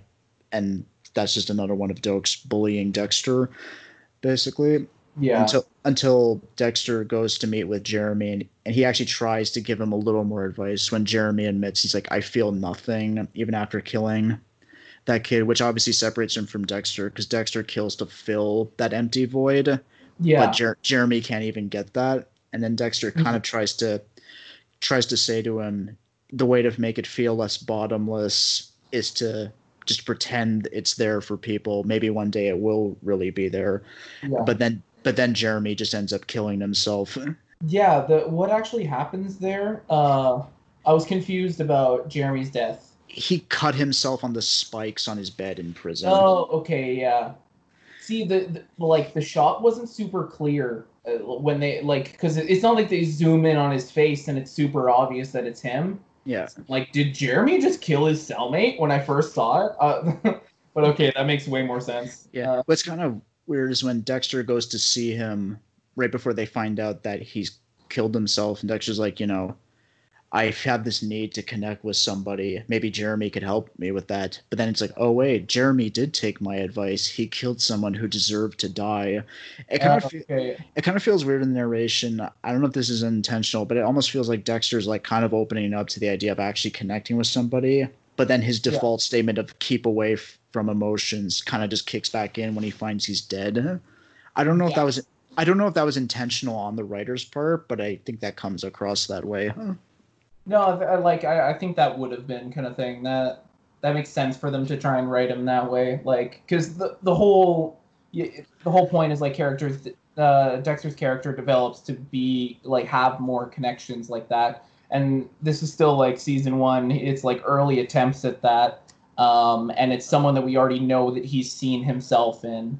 Um, they, that they made very the, the writers definitely made it very obvious that uh, that Dexter sees himself in Jeremy. So no, it makes sense that he would want to yeah try and reach out and make that connection. But then Jeremy killing himself would shut that right down. and uh, it also plays into Dexter's disappointment of the ice truck killer. But I do like it at the end when Dexter's like, "Oh, how did he find out all these things about me?" He's like, "Hi." When he goes to sit down with uh, Perry, who's the fake killer, and Perry's Yeah. just like, Perry's like, "Who the fuck are you?" And then you just hear that music kick in, and Dexter just smiles. Yeah. that was a good way to end it. In terms of the other stuff in this episode, I think this is this is the first time we actually see Paul, Rita's husband. Oh, okay, yeah, is in uh is in episode seven, yeah. he picks up the kids from school and then he drops them back at home. Yes, okay. My only problem is why doesn't Rita just call the cops? Because he's violating his uh the restraining order. Yeah, Why doesn't she just and he and took the the kids too. Yeah, and he took the kids without asking her to. which is kidnapping. Yeah, technically he did kidnap them. Like Rita could just call the cops. No, I know. I was confused too why she didn't just immediately call the cops on him. Uh, but also, I mean, like that kind of would have screwed up all the Paul drama. to just Because take it away like that. Yeah, he would have gotten in huge shit for kidnapping his own kids. Um, and yeah, none of the rest of the drama would have happened. Yeah. I don't know if it's in this episode or the next episodes, but it's when he comes by and Dexter's there looking at after Astor and Cody, but uh, Rita's not there, and Paul's wants to come in, and Dexter's like, uh, "No, I don't think that's a good idea." And then Paul kind of threatens him. Yeah, I think that's in this episode. Yeah. yeah, and Dexter says like, you know, he may be a a wife abu- a crack using, wife abusing Yahoo, but he refuses to abandon his kids. I'm not sure that's a good thing entirely. In talking more about Paul, like I, I kind of don't see him. I see him as like a very flawed character. But Yeah. he's like at the same level of being like a psychopath or anything. Yeah, he's So- not a he's not a psychopath, but he clearly has like traits. Like, yeah, he's physically violent, and he's Yeah, also man- think he's, mani- like, he's manipulative too. but Yeah, like that's why there's a big gap between he's just a really shitty person uh, with drug problems, but that doesn't like exclude him from loving his kids Yeah, They're a bunch of shitty people that love their kids. Yeah. Uh, yeah. I'm not saying like, but it's similar to that. Dexter also kind of has a sentimental attachment to kids. oh too. yeah. I'm Uh, saying I'm saying like maybe they're they're a little similar to each other, and obviously there's that and that they're both chosen by Rita at some point in her life. Yeah. Yeah. But that's the thing is like Paul, despite all of his like outward flaws, still at his core genuinely loves his kids. Yeah, Whereas despite uh like Dexter has all of these like inner flaws kind of thing that he doesn't actually make outward uh around these people, but he can't love Rita's kids. yeah. He clearly has an affection for them in a way, but it's not the Yeah. same kind of thing at all. No. Yeah, and like you said, Paul is more of just a flawed character rather than a full-on evil person. You know. Yeah. Which I like. It could have been easy to make him kind of cartoonish, but at least like there's No. an attempt to make him more human in that way. For sure. I mean that's easy to do with kids. This is also the um, episode where Deb hooks up with Rudy. Yeah, which uh yeah, yeah, where he okay, that's true. She starts to see Rudy. Uh yeah, goes on a date with him. Okay.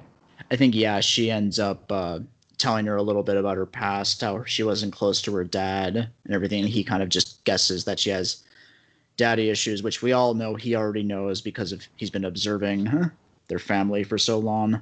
Yeah. A lot of people said it was at that moment they guessed who he was, but I would actually say I think it's the episode after this where we do find out who he is. Yes, when he, where- the episode after is where it's made explicit. yeah, That's what- but the episode after this is when he he's saying to Deb, he's like, I want to give, I want to make a cast of your legs to give to this other person for Yeah. pro- prosthetics. And when the way he's just like lingering on Deb's legs, I'm like, okay, I think I know who this guy is. And at the end of the episode, it confirmed it. Yeah, yeah. I mean, like, I just thought he was a creep. But yeah, it's one of the. I don't remember exactly what kind of made it click. I likely had suspicions a little bit before, but it would have been just like in this episode, uh, which is nice. Like they they kind of established with the character for about two episodes before they really give you any reason to have an inclination as to knowing who he is.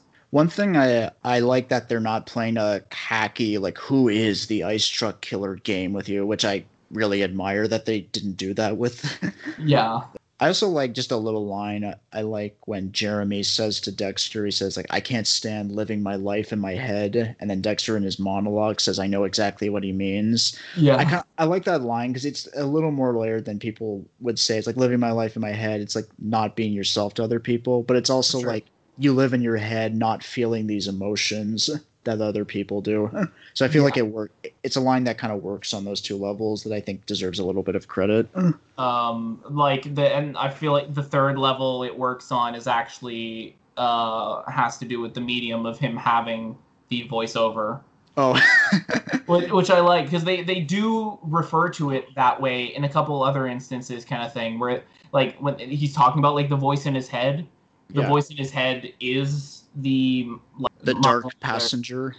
no but like the, the voice in his head is the monologue that you hear over the show Yeah. whenever you hear him talking over the show, it's just his internal monologue. And you even have times like uh, in season two with Lila, um, they like when they're having sex kind of thing. He's like, "Oh well, the voice is quiet now, and there hasn't been any sort of voiceover for a while." Oh, that's Uh, interesting. so it, like, yeah, I- I saw stuff like that. little bit of meta self-reference Yes. going on there. that's interesting. That's kind of interesting that it wouldn't beat you over the head with that, which is nice. No, no, I don't because like I don't know how intentional it was either. No, Uh, but that but that's just funny. that's a funny thing to pick up on though. I Uh, think it's just because I don't like the voiceover. yeah. I focused on it too much. You gotta be like, okay, they've gotta they gotta be aware of the shittiness of Of these what they're doing, things. yeah. Um, But no, it had its moments. That's all. Yeah. Um, yeah, the next episode, um, we get another killer of the week thing, but this one's actually kind of interesting because he's the, he's the psychiatrist who uh, manipulates his wealthy female patients into suicide. Yeah, that was an interesting one. Uh, I like. I liked uh, the, the the psychiatrist that he was seeing, like, or the psychologist, that actual character. I mean, Dexter always shows his true face to the people he kills, but in this, we're actually seeing him like a guy who's actually kind of helping him really understand himself in a way, which is it's like, interesting. obviously, the, this boy needs a psychiatrist or, or a psychologist. Like, therapy wouldn't be bad for Dexter. Um, but the issue is going to therapy would mean him actually telling a therapist that he's a serial killer, which Yeah. you get to see, which is kind of funny. yeah, Uh, the psychiatrist uh, Meridian, that's his name. He yeah. you know he sees through Dexter's mask right away, but he can't see fully to the other side. Yeah, it's more like he, he sees that there is a mask, right? Yeah, It becomes clear to him that he's putting up some sort of front, um, and he spots a lot of like the tactics that Dexter uses to like keep that front and to kind of redirect stuff, uh, which was I I thought interesting to kind of uh, see pointed out from more of like a psychological perspective. yeah. Like he says to like when Dexter's like, "Oh, what about you?" He's like, "You see what you did there? You just took control of the conversation. I bet you do that a lot, and you get away with it most of the time, which is true."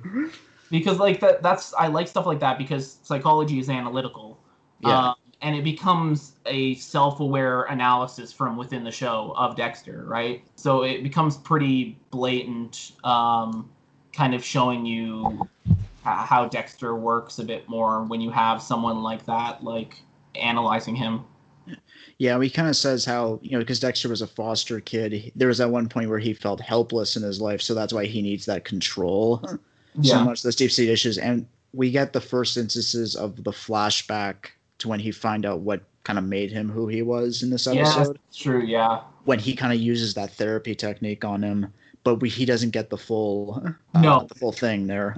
Yeah, the idea being that like he he starts to get glimpses of stuff that he's repressed in th- like uh, using techniques in therapy, but it's really over the next few episodes that like things start flooding back to Dexter, starts actually remembering the the trauma kind of thing that made him who he is. So the show Yeah. puts it. I like this episode because it's like a more character driven psychological episode because of that. Yeah, as opposed to the last episode, which is very plot heavy. But uh, also with Dexter and Rita, like Rita wanting to have a real sexual relationship with Dexter. It's clear before that Dexter feels like doing that would help would make him lose control of a relationship, exposing himself like that. yeah, But in in this, it's like his therapy with Meridian actually kind of like makes him go out do that relationship with Rita because he feels like he's losing her in a way and by giving her what she wants it allows him to maintain a kind of control. Control. yeah. yeah.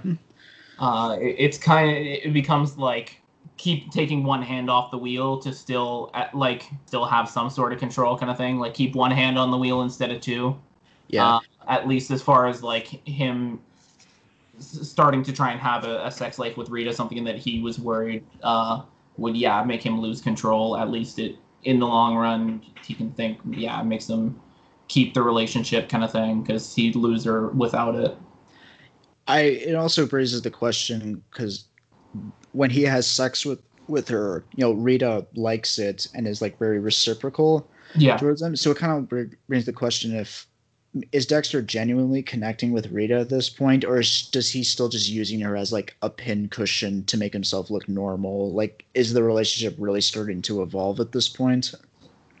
See, uh, I I ended up thinking of it more as like, were was Dexter's paranoia kind of baseless? Like, the idea that like what uh Harry eh, told him, kind of thing, like, oh, be careful, because like a, a woman will see who you are when you have sex with her, kind of thing. Though when you're intimate, she'll see that there's nothing inside of you. But then like we see Dexter do exactly that, and Rita doesn't really seem to see that because like how realistic of an idea like that that's a poetic thought but is it realistic I, Uh, I, yeah, because like a lot of psychopaths, and even just like people who are impaired emotionally, do have physical relationships like that with people, and their partners don't see through it immediately, so it's not Yeah. entirely believable. And like you said, it does feel kind of slightly baseless, even if like they're trying to go for a more artistic notion of it. yeah uh, but it, it kind of just to me becomes more about dexter uh, realizing that like that was a little bit more baseless of a, a paranoid thought kind of thing and that he can move on with his relationship now that he's gotten past that thanks to meridian It's funny when Dexter admits that he's a serial killer. to Meridian. Yeah, he's like he's like He's oh like, that "Ooh, oh, that's great. That felt good. That's funny. But um, I also like how he ties up Meridian's mouth when he's going to kill him. It's because he's already done his confessions and Yeah. using him to talk to, so he doesn't need any more at that point. Uh what is it? there one thing that like uh it didn't bother me that much but uh dexter asks meridian like why? Why did you target like powerful women kind of thing? Yeah. um and, and like he doesn't actually get an answer out of him. I feel like it's an easy enough read as to why he would do that. Uh but like i don't know. Part of me just wanted to hear the, the psychologist say it to some extent. Uh Yeah. One thing I he's usually looking for a straight confession like that, right? one thing I didn't like is when he's describing Meridian's describing like their dark sides. He's like, "We all got to accept we have a big bad wolf inside of us." I kind of thought the dialogue maybe a little bit tacky, a little bit, but I guess it's kind of like hard to come up with a clever way of saying we all have that dark side because it's such a Yeah. played out kind of notion at that point. But that's a minor complaint overall. Like, and I don't even mind that, like, because yeah, the the use of like big bad wolf is a little like childish, right? Yeah. But it also it kind of softens the idea of uh this dark side kind of thing that can be really ominous and hard to deal with but like if you kind of infantilize it a bit and be like it's the big bad wolf inside you like people can have an easier time uh, kind of dealing with these concepts Yeah, and then yeah, and it makes sense. A psychiatrist would say that to their patient to not Yeah, exactly. agitate them. what- when you said about Meridian's motives, it's easy to read that like yeah, he's there's probably a bit of misogyny involved Yeah. there, and he also just wants power, he like, complex and stuff there between yeah wants these people have power, and he wants to take it away from them. It's Yeah. it's easy to figure out. It's not doesn't necessarily need it, but for sure no that's why like i i, I like that they chose not to have him just straight up say it because it, it wasn't necessary for his character but just like my own satisfaction i'm like say it bitch like the show spills out everything. Huh? We don't need more spilling outs, you know. yeah it's just like that, that's also at this point in the show that's kind of become like part of dexter's ritual right Yeah, like Dexter's ritual becomes a ritual for us, especially in like an episodic TV show. Like when you're talking about like his kill of the week and stuff, um, it's very like structured, and usually you get like that confession from the person, and where they yeah spill everything, and then uh, they die, and then we move on, and then the episode wraps up, right? yeah. Um, And at the end of this episode, we learn that Rudy is really the ice truck killer. dun, dun, dun. Yeah, it's Yeah.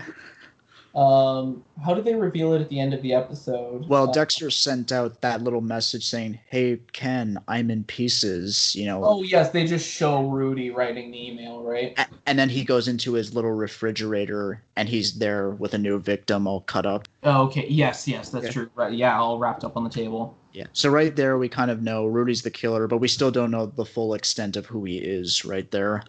Yeah, Which you just know like that he's the ice truck killer kind of thing. That he's the serial killer that's been kind of uh, challenging Dexter and killing all these people.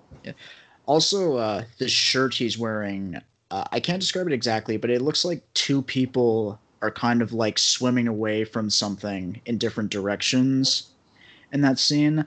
It's kind of like obviously symbolic because it's like not symbolic in like a larger sense but it makes sense because it's like two of them going different ways from the same Yeah, founding issue which we don't fully know yet but we will when we find it out no, I I hadn't noticed that, but that's a nice little detail. Uh, especially yeah, yeah, knowing what happens later. Okay, yeah, so that becomes the end of yeah, that's right at the end of that episode. So okay, you got episode nine, Father Knows Best. Yeah, this is the one where we find out Dexter's biological father was. Oh yes, okay, okay. But it doesn't start with that. Actually, it starts mainly with Doakes's subplot where he kills the guy on the Yeah, bridge. At, at first, we're kind of like, okay, what was that? And then it turned out it was some. It was a war criminal who committed atrocities from when Doakes was in special forces. yeah. And there's a whole conflict with Angel, kind of being like, well, should I say the right thing? Should I say like what the honest thing was? But I think it's more interesting from Doakes's perspective, the Doakes angle, because it shows that Doakes is sim- more similar to Dexter than he would admit, because like he is dealing out his own personal brand of justice Yeah. in this one scene against someone he felt deserved to die. Yes. Uh, but like that that's the other thing too, is that Doakes's code is a, a little more rigorous. Like when you hear about like the, the war criminals and the the crimes that they're committing and stuff, they're like, oh yeah, like the um, mothers were walking around with like the heads of their children and stuff, and like they were forcing fathers to rape their daughters. Like these are war criminals to the nth degree. So I'm Yeah. like, okay, like yeah, that's maybe It's also- 'em under a bridge too. It's also Doakes doesn't have like the full on ritual. It was just like a spur of the moment thing. He recognized the guy and it just probably brought back all those course, traumatic something memories. Yeah. actually like he's personally tied to as well. Uh, whereas yeah, Dexter's is a lot more detached. Yeah. But it's kind of it also just shows that like Doakes does have killer instincts trained Yeah. from his time in the military, but the difference is like yeah, there is a more personal, emotional aspect to it versus Dexter's sort of empty detachment. So I think like in terms of just having a subplot, I think that one works well because it's setting up up a character who becomes much more significant. Yeah, and it's setting it, and it's also an important enough aspect to that character kind of thing. And also, like, I I didn't hate uh like Angel's parts in that subplot kind of thing, just because it's I mean it's mostly just reaffirming his character. Yeah, Um, but it I don't know, it was it wasn't in like a tiring way. It wasn't like yeah I know this about Angel kind of thing. Um, like his I was a little more invested in his part uh, of that plot.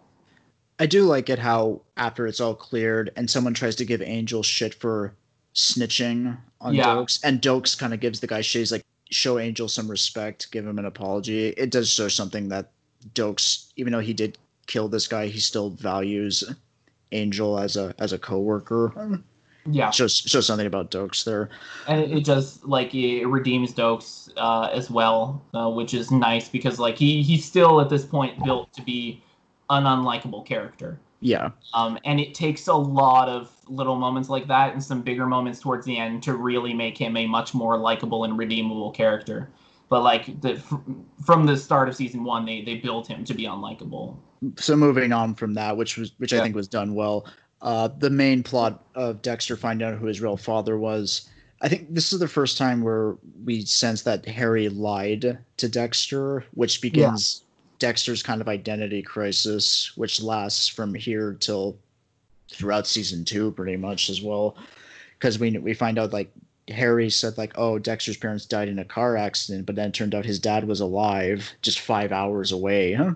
the entire Yeah. time. And we also learned that Rudy was re- was responsible for killing Dexter's dad. Like we know he was injected with a kind of insulin, like a diabetic yeah. insulin that killed him. But Dexter's unable to really look further because they cremate the body.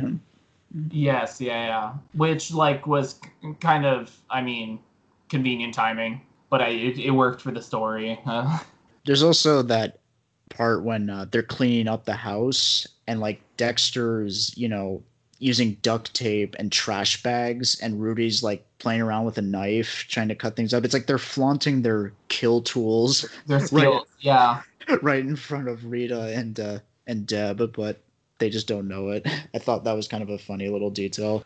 Yeah, no, the, that was quite funny. Uh, they make it quite obvious, kind of thing. The the, the shots are, are done well there, showing that like they're a little too good at these things that they're doing, and really kind of just played for dramatic irony again, uh, because obviously we know who they are, but neither of them knows who, or well, I mean. Dexter doesn't know who Rudy is, and none of the other supporting characters know who either of them really are. Uh, so no, it, it just made for yeah some fun shots as they're just montage cleaning up the place.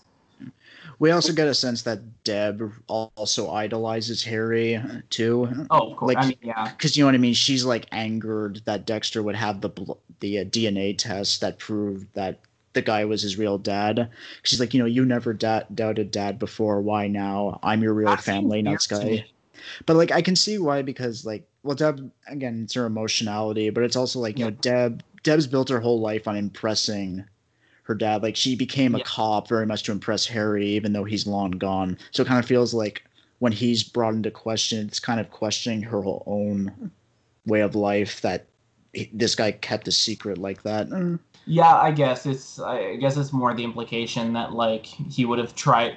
see because to me it's like oh yeah what he lied about this thing but it's more about like the idea that he would keep a secret like this which seems i i don't know if that distinction makes means much to you uh like because i'm like oh yeah maybe he like lied about uh who his father was kind of thing. It, it, i don't it's from the outside perspective which like you learn why he like why harry ended up lying about certain things. Yeah. um, but then also from Deb's perspective, the idea that like he would even keep a secret this big is so uh, like upsetting to her, kind of thing, from her actual perspective of Harry, Yeah. which makes more sense. But at first, when I watched it, I was like, "Chill out, Deb." Like, It kind of makes sense Dexter would bring it into question because he always felt like Harry was the only one whose truths he could. Uh, also, Keep all the time, right? listed you as his his son yeah. in his will. Like, how could you not ask? I think that's what was bothering, like bothersome for me, is like the Yeah. whole time you're like, no, this is a mistake. Like, so, someone must have wrote the wrong name in the will. They wanted Dexter Jordan, and like, so like they're playing it off as like some mis- like clear mistake kind of thing, but like obviously to everyone else, it's like, no, of course this was your dad, like your your biological dad. Your father lied to you. Um, so it's just like the, the idea of getting so upset when he questions that seemed ridiculous because to the uh, viewer it was so obvious already. yeah. Yeah. It wouldn't have just pulled this in and it turned out to be a mistake, obviously. You know when uh when Rudy's talking to Dexter when they're uh, scattering the ashes, I Yeah. feel like them in that moment talking about parents, it kind of I think it sets up who Rudy really is in that Yeah. moment. Kind of foreshadow it that was that who he really turns out to be. For sure. I mean, there it's uh, just like all of this talk and interaction about family and yeah, parents and stuff. Is yeah. Are there any other major like plot points in that? Oh, oh, there's the uh, Dexter ends up finding the the card in the house, right? Uh, what which card? The the card that Dexter wrote when he had to, and then there's the whole flashback about how Oh, he got the scar on his body there and that he needed blood um, and that uh, yeah de- like harry actually got dexter's biological dad to be a blood donor.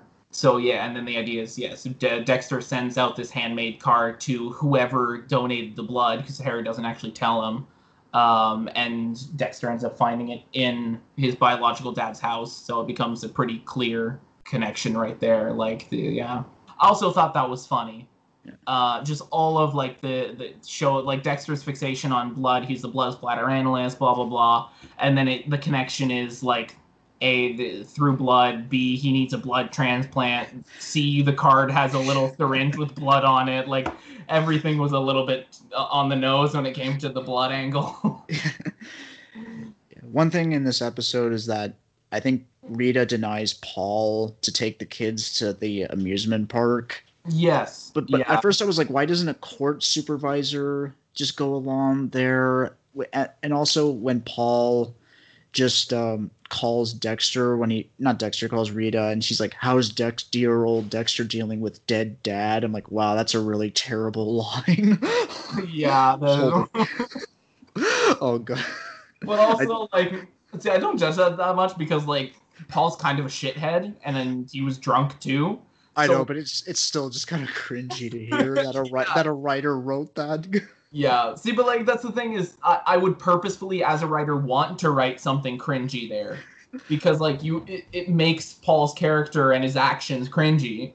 Uh, but, But- like, I but get what you mean. Like, it's it's it it doesn't even feel like it's writing, but it's one of those things. It writes cringy to portray cringiness. It's like no, that's bad.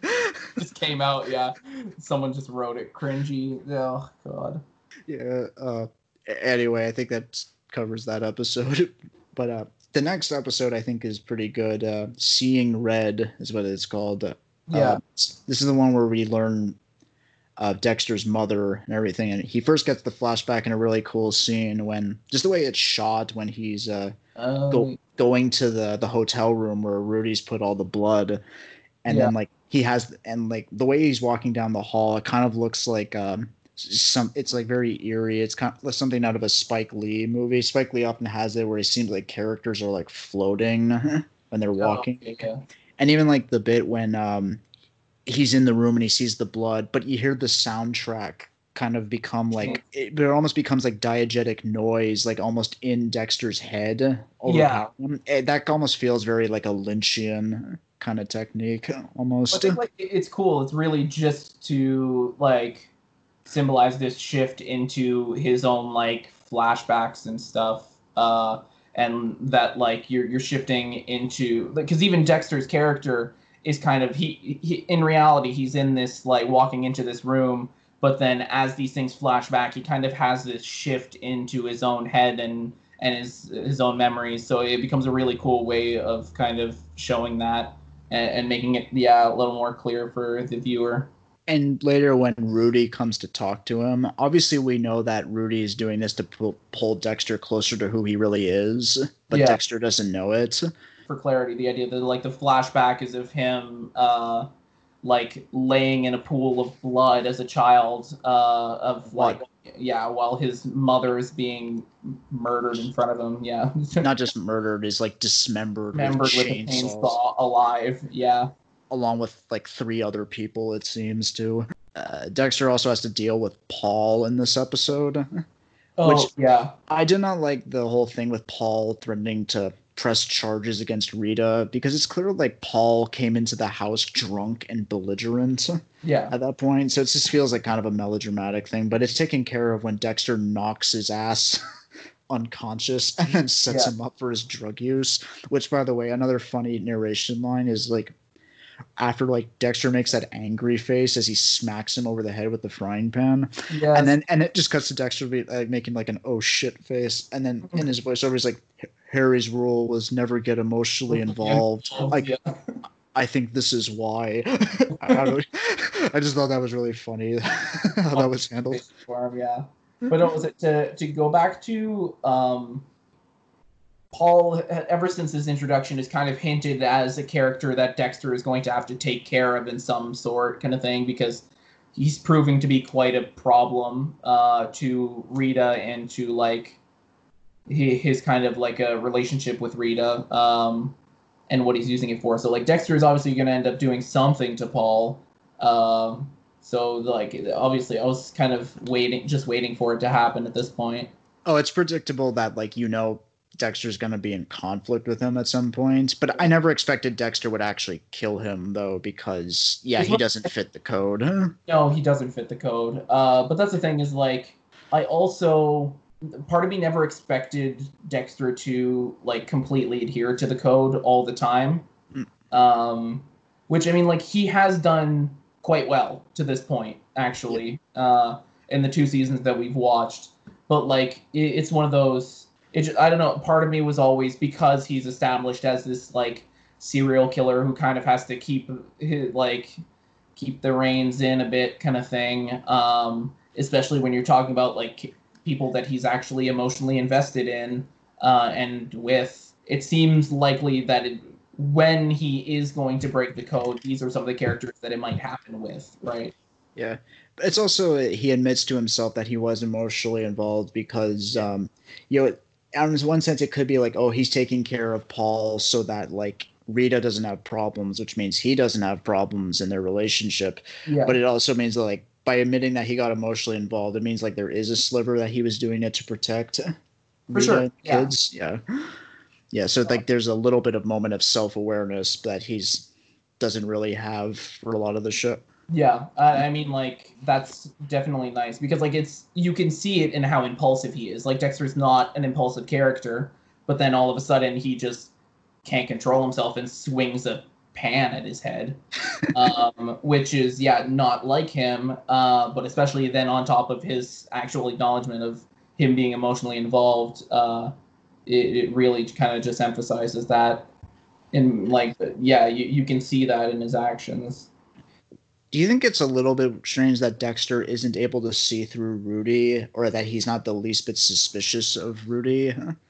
Because we Uh, see, we know that Dexter can see like through crocodile tears before, but how Yeah. is he unable to see it through Rudy? And this is the guy who's been fucking with him this whole season. I think it's because Rudy is a lot better at putting up that front than Dexter is. I True. think that's kind of like the that's kind of meant to be clear with his character. Um, that's why he's able to like you you see how he connects with Deborah kind of thing. It's miles ahead of how of any of Dexter's attempts to connect with Rita, right? Yeah, Like his attempts to connect with Rita and other characters feel a lot more fo- forced. Obviously, some of that comes from like his internal dialogue and stuff. Like he, you know it's forced, so it feels forced. Yeah. But like Rudy seems really good at it. Yeah. Like Even- really good at putting that front up and being yeah like two faced. Because even when we see him having sex with Deb right before we find out he's the ice truck killer, it Yeah. seems like there's a real genuine Connection. connection he Yeah. has to Deb's feelings, which he obviously doesn't.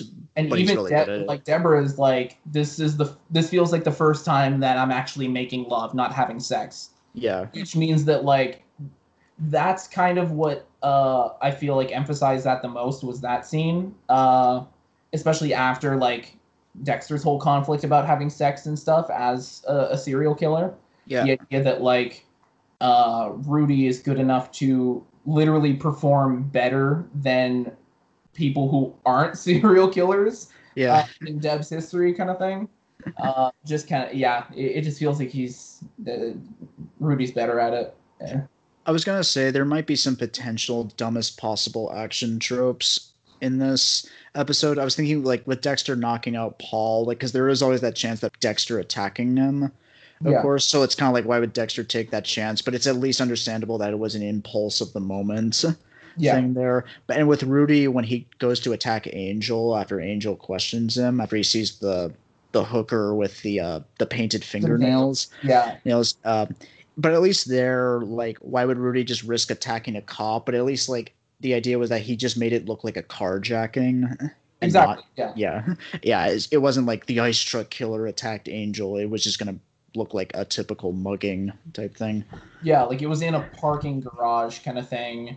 Uh, at like at night, and he was just like ski mask on. It wasn't the ice truck killer's mo. It's not like he tried to straight up ice truck kill him. Um, he yeah, he just exactly. It, it was thought out differently. Uh, Yeah. And then what gives it away, Rudy away to Dexter, is the result of Angel fighting back against Rudy because he gave him the the fat lip when he Yes. headbutted him. But at least like that was like something that Rudy couldn't have anticipated. Like he didn't predict Angel would have hit him like that. No, No. yeah. Yeah, so like I was gonna say that's a potential like melodrama, dumbest possible action thing, but at least there's like justification for it in the story with those actions.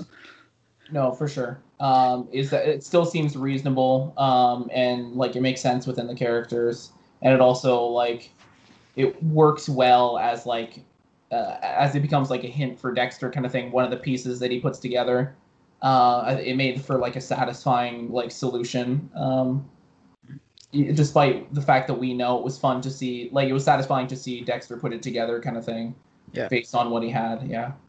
Yeah, that happens in the next episode, which we'll talk about. The next episode is the first time the word uh, "the dark passenger" is used, because you know that's what Dexter calls his urge Yeah. to kill, which he says that a lot more in season two. But I think I, I see. I only remember it obviously from season two. There, from uh, like when he's in NA.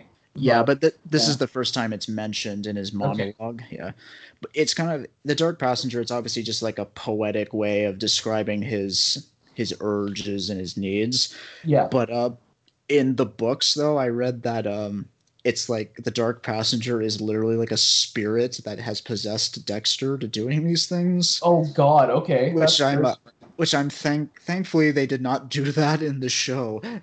that is uh, Yeah. Uh, but anyway, yeah, with think of Bob. Bob from Twin Yeah. Peaks. yeah, Oh, okay. it's like Oh, the God. dark spirit that possesses him to do these things. Oh, yeah. Uh, Oh yeah. No, I'm glad they didn't take that angle. yeah, that would have been. Uh, yeah, no. But anyway, it's a lot more. Yes, it's just like a, a metaphor kind of thing. Yeah.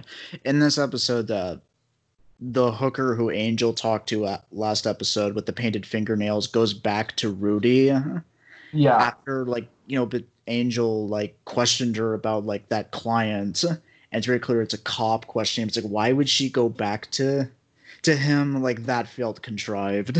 a little bit um but like my also my expectation is like uh, you expect some characters to act more rationally and intelligently than others and the one-handed prostitute was not highest on my list of like she's gonna do the smartest thing possible I'm not saying. I'm just saying, like you can see the writer's hands in that moment. The fact that she would even go back to him, and Yeah. it's obviously, and it's obviously he kills her just to um distract the cops. ends too like Yeah, yeah, she was a loose end that he had left untied, um, and that almost got him caught through like Angel, right? Yeah. So that's where he tried to kind of tie up both those loose ends by attempting to kill Angel and then killing uh, the the one-handed prostitute. Also in this episode, Rudy starts moving really fast with Deb, and then as Deb realizes that like there's a refrigeration unit that the killer is using, Yeah. and and in a and the killer must live in a specific area for Oh. it, and it and it's like you know Rudy has the refrigeration unit, right? Like, but does she like? Like it's in plain view in his apartment, you know. Yeah, that's the thing uh, that bothered me too. Is that like this dude just has a giant walk-in freezer, like or, or fridge in his apartment building, Hmm. and nobody questions it. Not that anybody goes to his apartment all that much. I mean, Deb. Deb is, but I Deb- guess Deb is a little like, yeah, Deb's a little blind because of her love for him, but yeah. even then, it's like I, I don't know. Like, oh, cool, we're done being making googly eyes and having sex. Like, what's in that giant walk-in fridge? Like, questions like that would come up. Uh, yeah. yeah. And then at the end of the episode, Rudy takes Deb hostage, of course, and goes off on the boat. yeah, Just as, just as Dex just as Dexter realizes that Rudy is the ice truck killer, which then bleeds into the se- season finale. Yeah. Uh, which Born Free, yeah, the reference to the song that they play. Born Uh, free of all that's human. yeah. Uh, like, did did you get anything from that song choice other than like the clear connection that they make? Not really, because it's just kind of explicitly stated. Yeah. Okay. Yeah, I, I will say though, when Dexter's tearing up his apartment, you know, and he's like looking for a clue that Rudy might have left him, and I feel like it's kind of what Rudy wants him to do. Like, you know what I mean? This orderly fake life Dexter's living, he's like turning it upside down and stuff like that. I kind of Oh, feel like it might be just somewhat metaphorical for that in yeah. a way. loo- looking for something kind of thing that obviously uh, Rudy's trying to make him find. Uh, And he's doing it by having him just tear the fake, like clean apartment exterior inside out. so I just Yeah. felt like the fact that there's like oh, it's tearing down tearing down that facade, right? but yeah, I, I thought when you were gonna say like that's what he wanted him to do, it was more just because like um the idea that he's been kind of like leading him on and leaving these clues for Dexter this whole time, and then now that like you're kind of at the the, the pinnacle of the conflict and stuff, he kind of doesn't leave him anything. Yeah. He kind of just takes Deb and runs and is like, Dexter will find me. He'll show up. Even like born free though, that's not much of a clue to go off of. But aside from the born part being where Dexter was born, mm-hmm. what does he say? He's like something nameless was born in that shipping yard that like Yeah. lives in the empty hole that is Dexter Morgan or something like that, which is a little purple prosy in that. Yeah, we see Doakes already is suspicious of. He's been suspicious of Dexter throughout the whole se- season, but he knows now that Dexter knew more than he was letting on. yeah. And then like when he confronts him in the shipping yard, when he's looking for Deb, and then like Dexter shows his moves on him, and Doakes like, "Yeah, lab geek, my ass." It's like right there that like Dexter let down his guard, and he showed like who he really was in that moment. Funny, he let down his guard by not letting down his guard.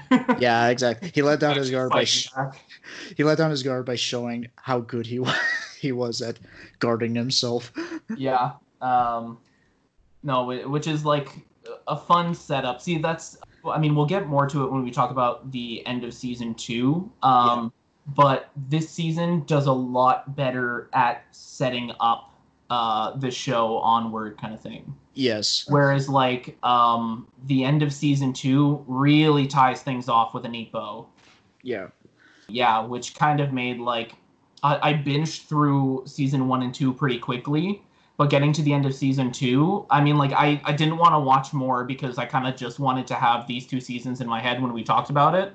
Yeah. But also, like I didn't have that same pull to keep watching that I had kind of watching through the show because it really they don't leave too many threads uh, by the end of season two. I will say the rest of the show is that like season three is uneven, not that great, and season four everyone loves season four because of how good John Lithgow is in the role of the killer in that season. But No. season but season four is basically just a retread of the same structure as the first season of like the cat and mouse game between Dexter and the killer who has similarities to him. Okay, yeah, It's just it's just elevated by how good the actor was. So, okay, yeah, that's pretty much that. But we're not talking about the whole series. no, no, no. But like with this, uh, yeah, we get the revelation here that Rudy is actually Brian and is Dexter's biological brother who was there when their mother was killed. And but Mhm. unlike Dexter, he remembered the whole thing and was never taken in. yeah. He was never taken in uh, by an adoptive family because I think it says like when Harry saw him, Harry thought Dexter could have been saved because he was three, whereas Brian was I think like five or six. Yeah, they like say. they talk about how like he could see it in Brian's eyes already, kind of thing, right? that Brian was far too damaged to be helped. I will say, like, uh, the long lost evil sibling thing, that definitely is a soap operatic device. Yeah. No, But- that like the the lost brother, like kind of yes, felt very much in that vein. Yeah, But at the same time, given what it's set up, it wouldn't really make sense if he was anybody else other than a relative of Dexter. yeah. Uh, I mean, like they they'd been building to like something in his. They like there was a lot of hints to family connection, um, and yeah, it, it wasn't super clear exactly who he was, uh, whether it was his brother. Like that's the thing. I didn't really click that it was his brother until Dexter gets to his his mother's house, kind of thing. Yeah. And then yeah, he's standing in the yard having these memories. And is like, okay, yeah, it's his brother. But Yeah. like until then, it, it wasn't super clear what that connection was, but that it was obviously there was some sort of family connection other than just uh, yeah, it wasn't just a random serial killer trying to play with Dexter. Yeah, I like it when it turns out Dexter always called him Biney when he was a baby, and he still calls him Biney even after. Yeah. Which I mean is cute, uh, but a little jarring. Uh, uh, yeah. Context, yeah. But I think it's clear that like Brian, when Brian wants Dexter to like embrace who he really is, is just a killer. Uh, it's clear I think Brian is like jealous and kind of envious of the way Dexter grew up because Brian never had a family. He was just in group homes his whole life, and he just Yeah. developed more and more into the psychopath he became. And you know, Dexter was like actually given a guidance in his in his life, even if he did end up becoming a killer himself. But he kind of Brian kind of turns it like in an outward way where he views the code as like an aberration. But I think it mostly, So oh, yeah, It- it he most- is. yeah. But Brian, I think mostly it's just an internalized envy that Dexter was actually able to grow up with like proper guidance, yeah. and and he despises Harry because Harry just rejected him. Oh yes, yeah, yeah. Like from from like the second that he saw him, he was rejected by Harry. So there's yeah, obviously uh, it, more than just the envy of family. It's also like seems to be an actual like hatred of Harry kind of thing for having left him behind. Yeah. Well, Brian says like you know you don't have a code, Dexter. Harry did, and he's just been like Jiminy Cricket on your shoulder all these ten years, which Yeah. set unfortunately sets up post season two. They get rid of the flashbacks with Harry, Okay. But instead they just have Harry literally as like a Jiminy Cricket hallucination talking to Dexter. Ooh, I don't And know. if I like that. Yeah. Oh, it gets pretty insufferable in places. Like a ghost talking head just popping up. it's it's like yeah, ghost dad. It's just that the whole fucking time. It's so Oh. bad oh, after a while. okay. And he just states the fucking obvious every time. It's I don't like it. I just I much prefer the flashbacks.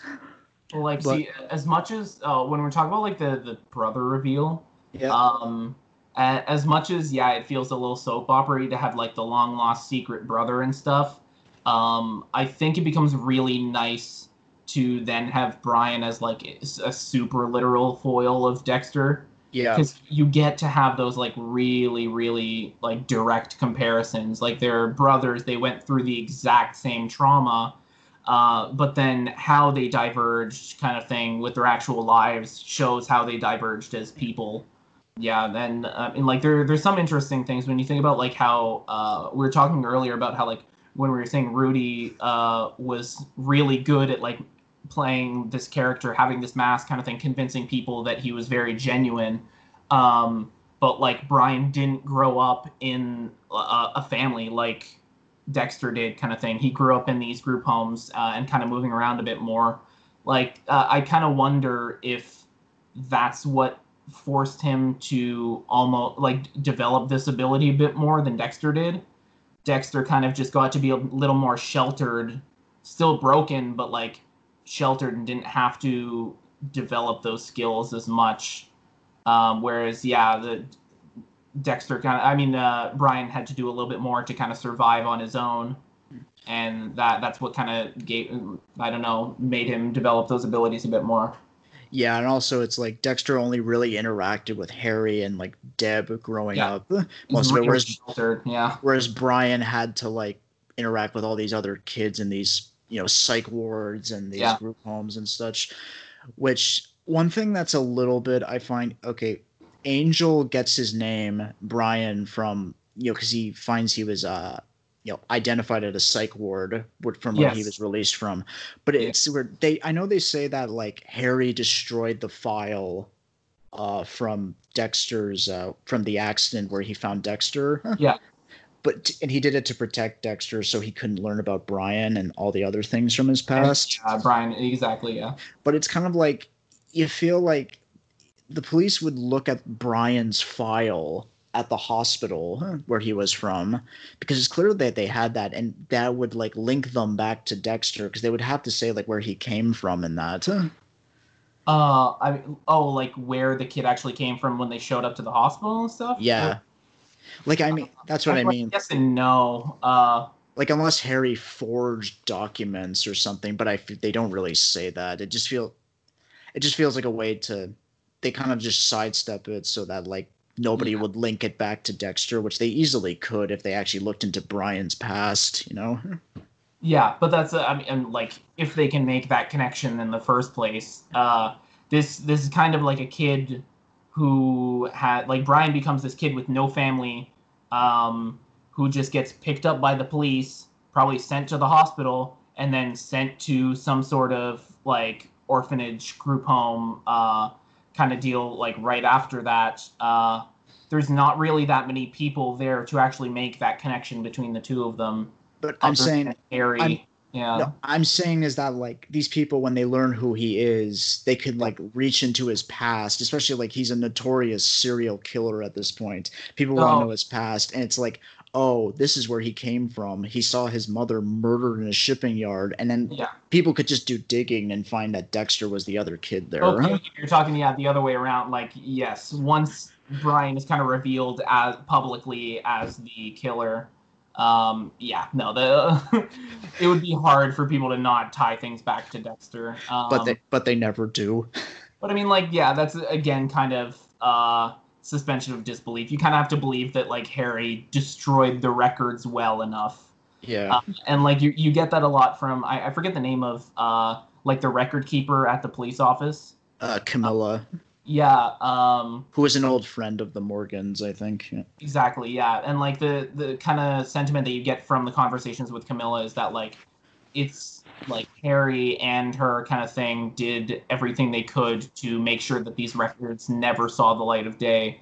And like that's a decent amount of power. Like you you have the person in charge of the records at this um, like police department and a police officer who are like destroying all this evidence.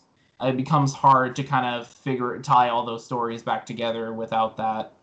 Especially because I mean at this point it was also a long time ago. I don't know if they ever no one ever actually in the show connects Brian to like the the massacre and the shipping container and stuff. No. Those files have been destroyed anyways.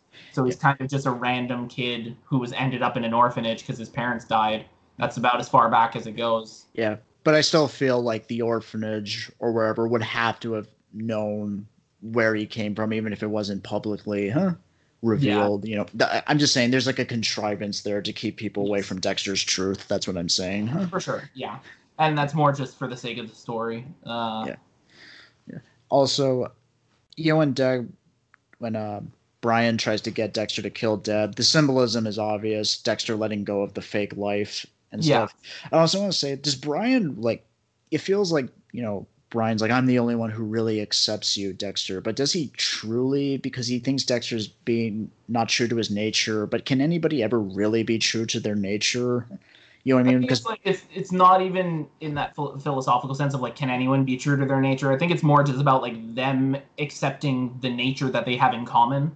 Yeah, Uh, but the thing is it's like you know all development internal and external kind of makes up a person in total. And like brian was influenced by seeing their mother die. That's the only reason why he's doing what he's doing is because because of that. So he was also influenced by an external force just like dexter was. Yeah, like that's what i mean. And also i don't know does brian under, not understand that like dexter is not a full psychopath as thought? Because it's clear like dexter does have an emotional attachment to deb even if he doesn't want to come out and fully admit it to brian yeah, yeah which is interesting how brian's able to put on that mask better but he doesn't have emotional depth for anybody besides dexter in a way and whereas dexter is actually capable of greater yeah, like emotions some sort of emotion. Yeah, or even just the notion of holding something higher than himself because he believes in the code, right? yeah. Which Which yeah, Brian could never do, kind of thing. I, I think that, like Brian's assumption is that Dexter is more similar to himself than, than like he actually thinks, or like that was confusing. Uh, but like you, you know what I mean? Uh, the idea that like Brian thinks that Dexter is much more similar to Brian than he than Dexter actually is. yes, Um, yeah, so like it makes sense that Brian would act that way, kind of thing, thinking like, oh no, Dexter is just like me. He's just putting more effort into trying not to be, kind of thing, because he was taught to not be like me. Uh, but I know what I am, therefore I know what he is, because we're the same. We're brothers. We went through the same thing. So there's that assumption that they're they're really close like that. Uh, but yes, it, the whole point that they're trying to drive back is that like Dexter is different than his brother. Yeah. Um, he's not that full blown ser- like serial killer, especially even he's not that full blown serial killer that like he's almost presented as at the beginning of the season. yeah, Right when you they actually introduce the premise, like Brian almost becomes uh, a symbol of that idea of like the the pure serial killer um, and as trying to make like Dexter a little bit more uh, empathetic of a character, it's like, yeah, he's he's a serial killer, but he's not Brian. Like, Yeah. it's kind of Yeah. a lot of what this season ends up doing. yeah. There, there's some good ideas though at play. Like we said, just the nature, nurture, and the relationship between them, and how much of Dexter is his own person versus who he, the person he was molded to be, and stuff. There's some good ideas here, especially Yeah. given the premise of this show. But uh, with that, um, later when Dexter finally ends up killing Brian, I like it when he says like, "You're not a trophy, but you need to be put down." Like he doesn't. He Yeah. doesn't, you know what I mean? He doesn't collect the blood slide from him. Exactly, Okay. which I think Yeah. is nice. And there's some good acting there when like my, with Michael C. Hall when he's kind of like cr- cr- not crying, but like it would be unrealistic if he just full blown cried in the Yeah. corner. But it's like he's clearly in emotional turmoil and he's playing that well. And like oh for sure like the the acting is done well in that scene and then they also they hammer it in a bit more because when uh the police department actually shows up and finds brian's body kind of thing Yeah. thinking that it's a suicide uh i think is it Masuka who looks at the uh the knife wound on his neck and Yeah. there's yeah there's clear hesitation at the beginning of the cut um and, and moves into like a, a cleaner cut kind of thing which is indicative of a suicide not a murder Yeah, Uh, but but Dexter was obviously conflicted and hesitant to do So I, it. I Yeah. thought that that was a cool thing to point out um, to kind of just yes hammer in that idea a bit more, and also it makes the it's fun because it both makes the uh, the the framing of it being a suicide more believable, yeah. while also kind of reinforcing that that idea that it was difficult for Dexter. I like the ending bit when the narration when he's like, "I think these people would be happy if they knew I drained my brother of his blood. In fact, I think they would be happy of the lot of uh, the work I did." And it shows like the parade, which like we love Yeah, Dexter, talk about that. and then like everyone's like you know cheering on De- even Deb's There's, like, jumping at him by confetti. Yeah, everybody's like slapping him on the back. and Dexter's like, I'm one of them in their darkest dreams. I feel like it gives a good insight in that like he wants to be accepted into society while being himself, but it also gives like a little bit of like commentary to the audience in a way. It's like we're all really cheering on on oh. Dexter. you know what I Yeah. mean? It, it's looking out at the audience at that point. I feel. Yes, because the, the audience sees Dexter for what he is, and as a character, we still view him as a protagonist that we kind of want to cheer for. We don't want him to get caught. We want him to like keep doing these things and like sticking to his code and stuff.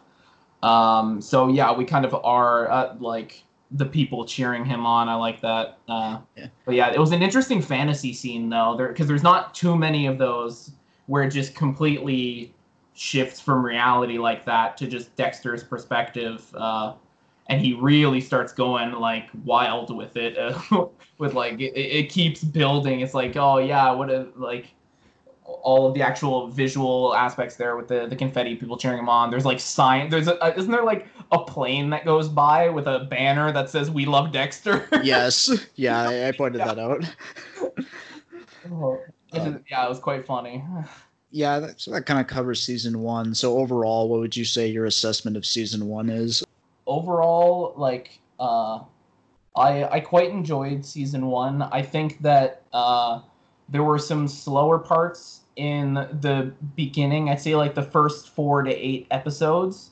Uh, the first few episodes, like I, I t- said that I liked the pilot, um, but as they're really developing some of these side characters, um, and as some of the episodes just kind of end up centered around uh, like kill of the week kind of story structures. Not all of the plots I found that engaging, especially the subplots, where it was really just about like developing these kind of side stories that were more just about the characters and tie very lightly into the the major plot.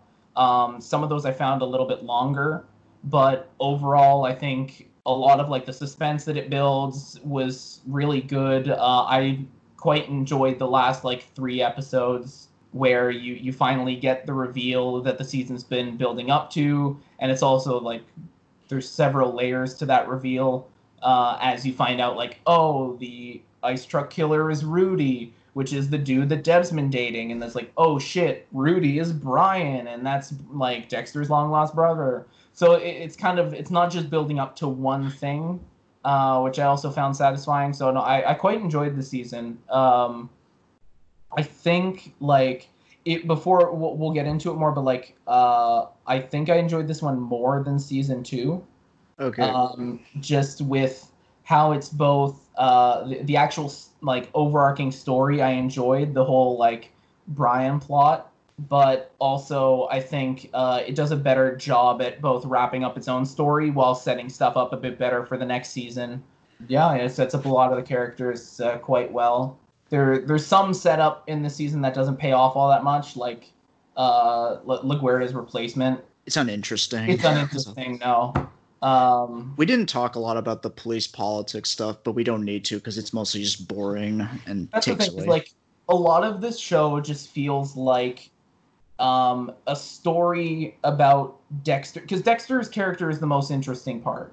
by so- far. Yeah, by far. So like the the story is just framed within a police drama and Yeah. within the tropes of a police drama, which is super established on TV, like in TV writing. Yeah. I mean, you have like every single CSI, NCIS, and like there's been seasons and seasons of like TV cop shows, Yeah. any sort. They've been, they've been a staple of TV as long as TV's been a thing. It's Yeah. just- Um, so like some of it just ends up relying on those tropes, which like isn't always a bad thing. Um, but yeah, like I see why we're not as interested in talking about some of the stuff that are a little more direct, like are, a little closer to those kind of like police dramas. yeah. Um, and like plots that you could see in just any other police drama show because the unique thing about the show is Dexter and his character. So that's what we're gonna I feel like yeah get from it the most. Yeah, I agree with like the cop stuff. It feels all very cliche by the book cop stuff and not done interestingly. But in general, the overarching arc of the show of the first season with Dexter and the ice truck killer is well done. It's a good cat and mouse game. And like you said, the reveal of it, it isn't just a cheap reveal. It does give you some ideas to ponder and to set up more arcs for Dexter Yeah. to go on to season two. My problem with this first season is I feel like the writing, especially in the beginning, is extremely blunt and on the nose, and it throws Yes. it. It throws a lot at you, and I also find that there's a lack of confidence in just the way some of the dialogue and things flow and in the beginning of the first season. Like it's still trying to find its voice in a way, and by the end, it does find its own voice when it actually gets more onto a focused story Yeah. which, which ultimately ends up being satisfying at the end.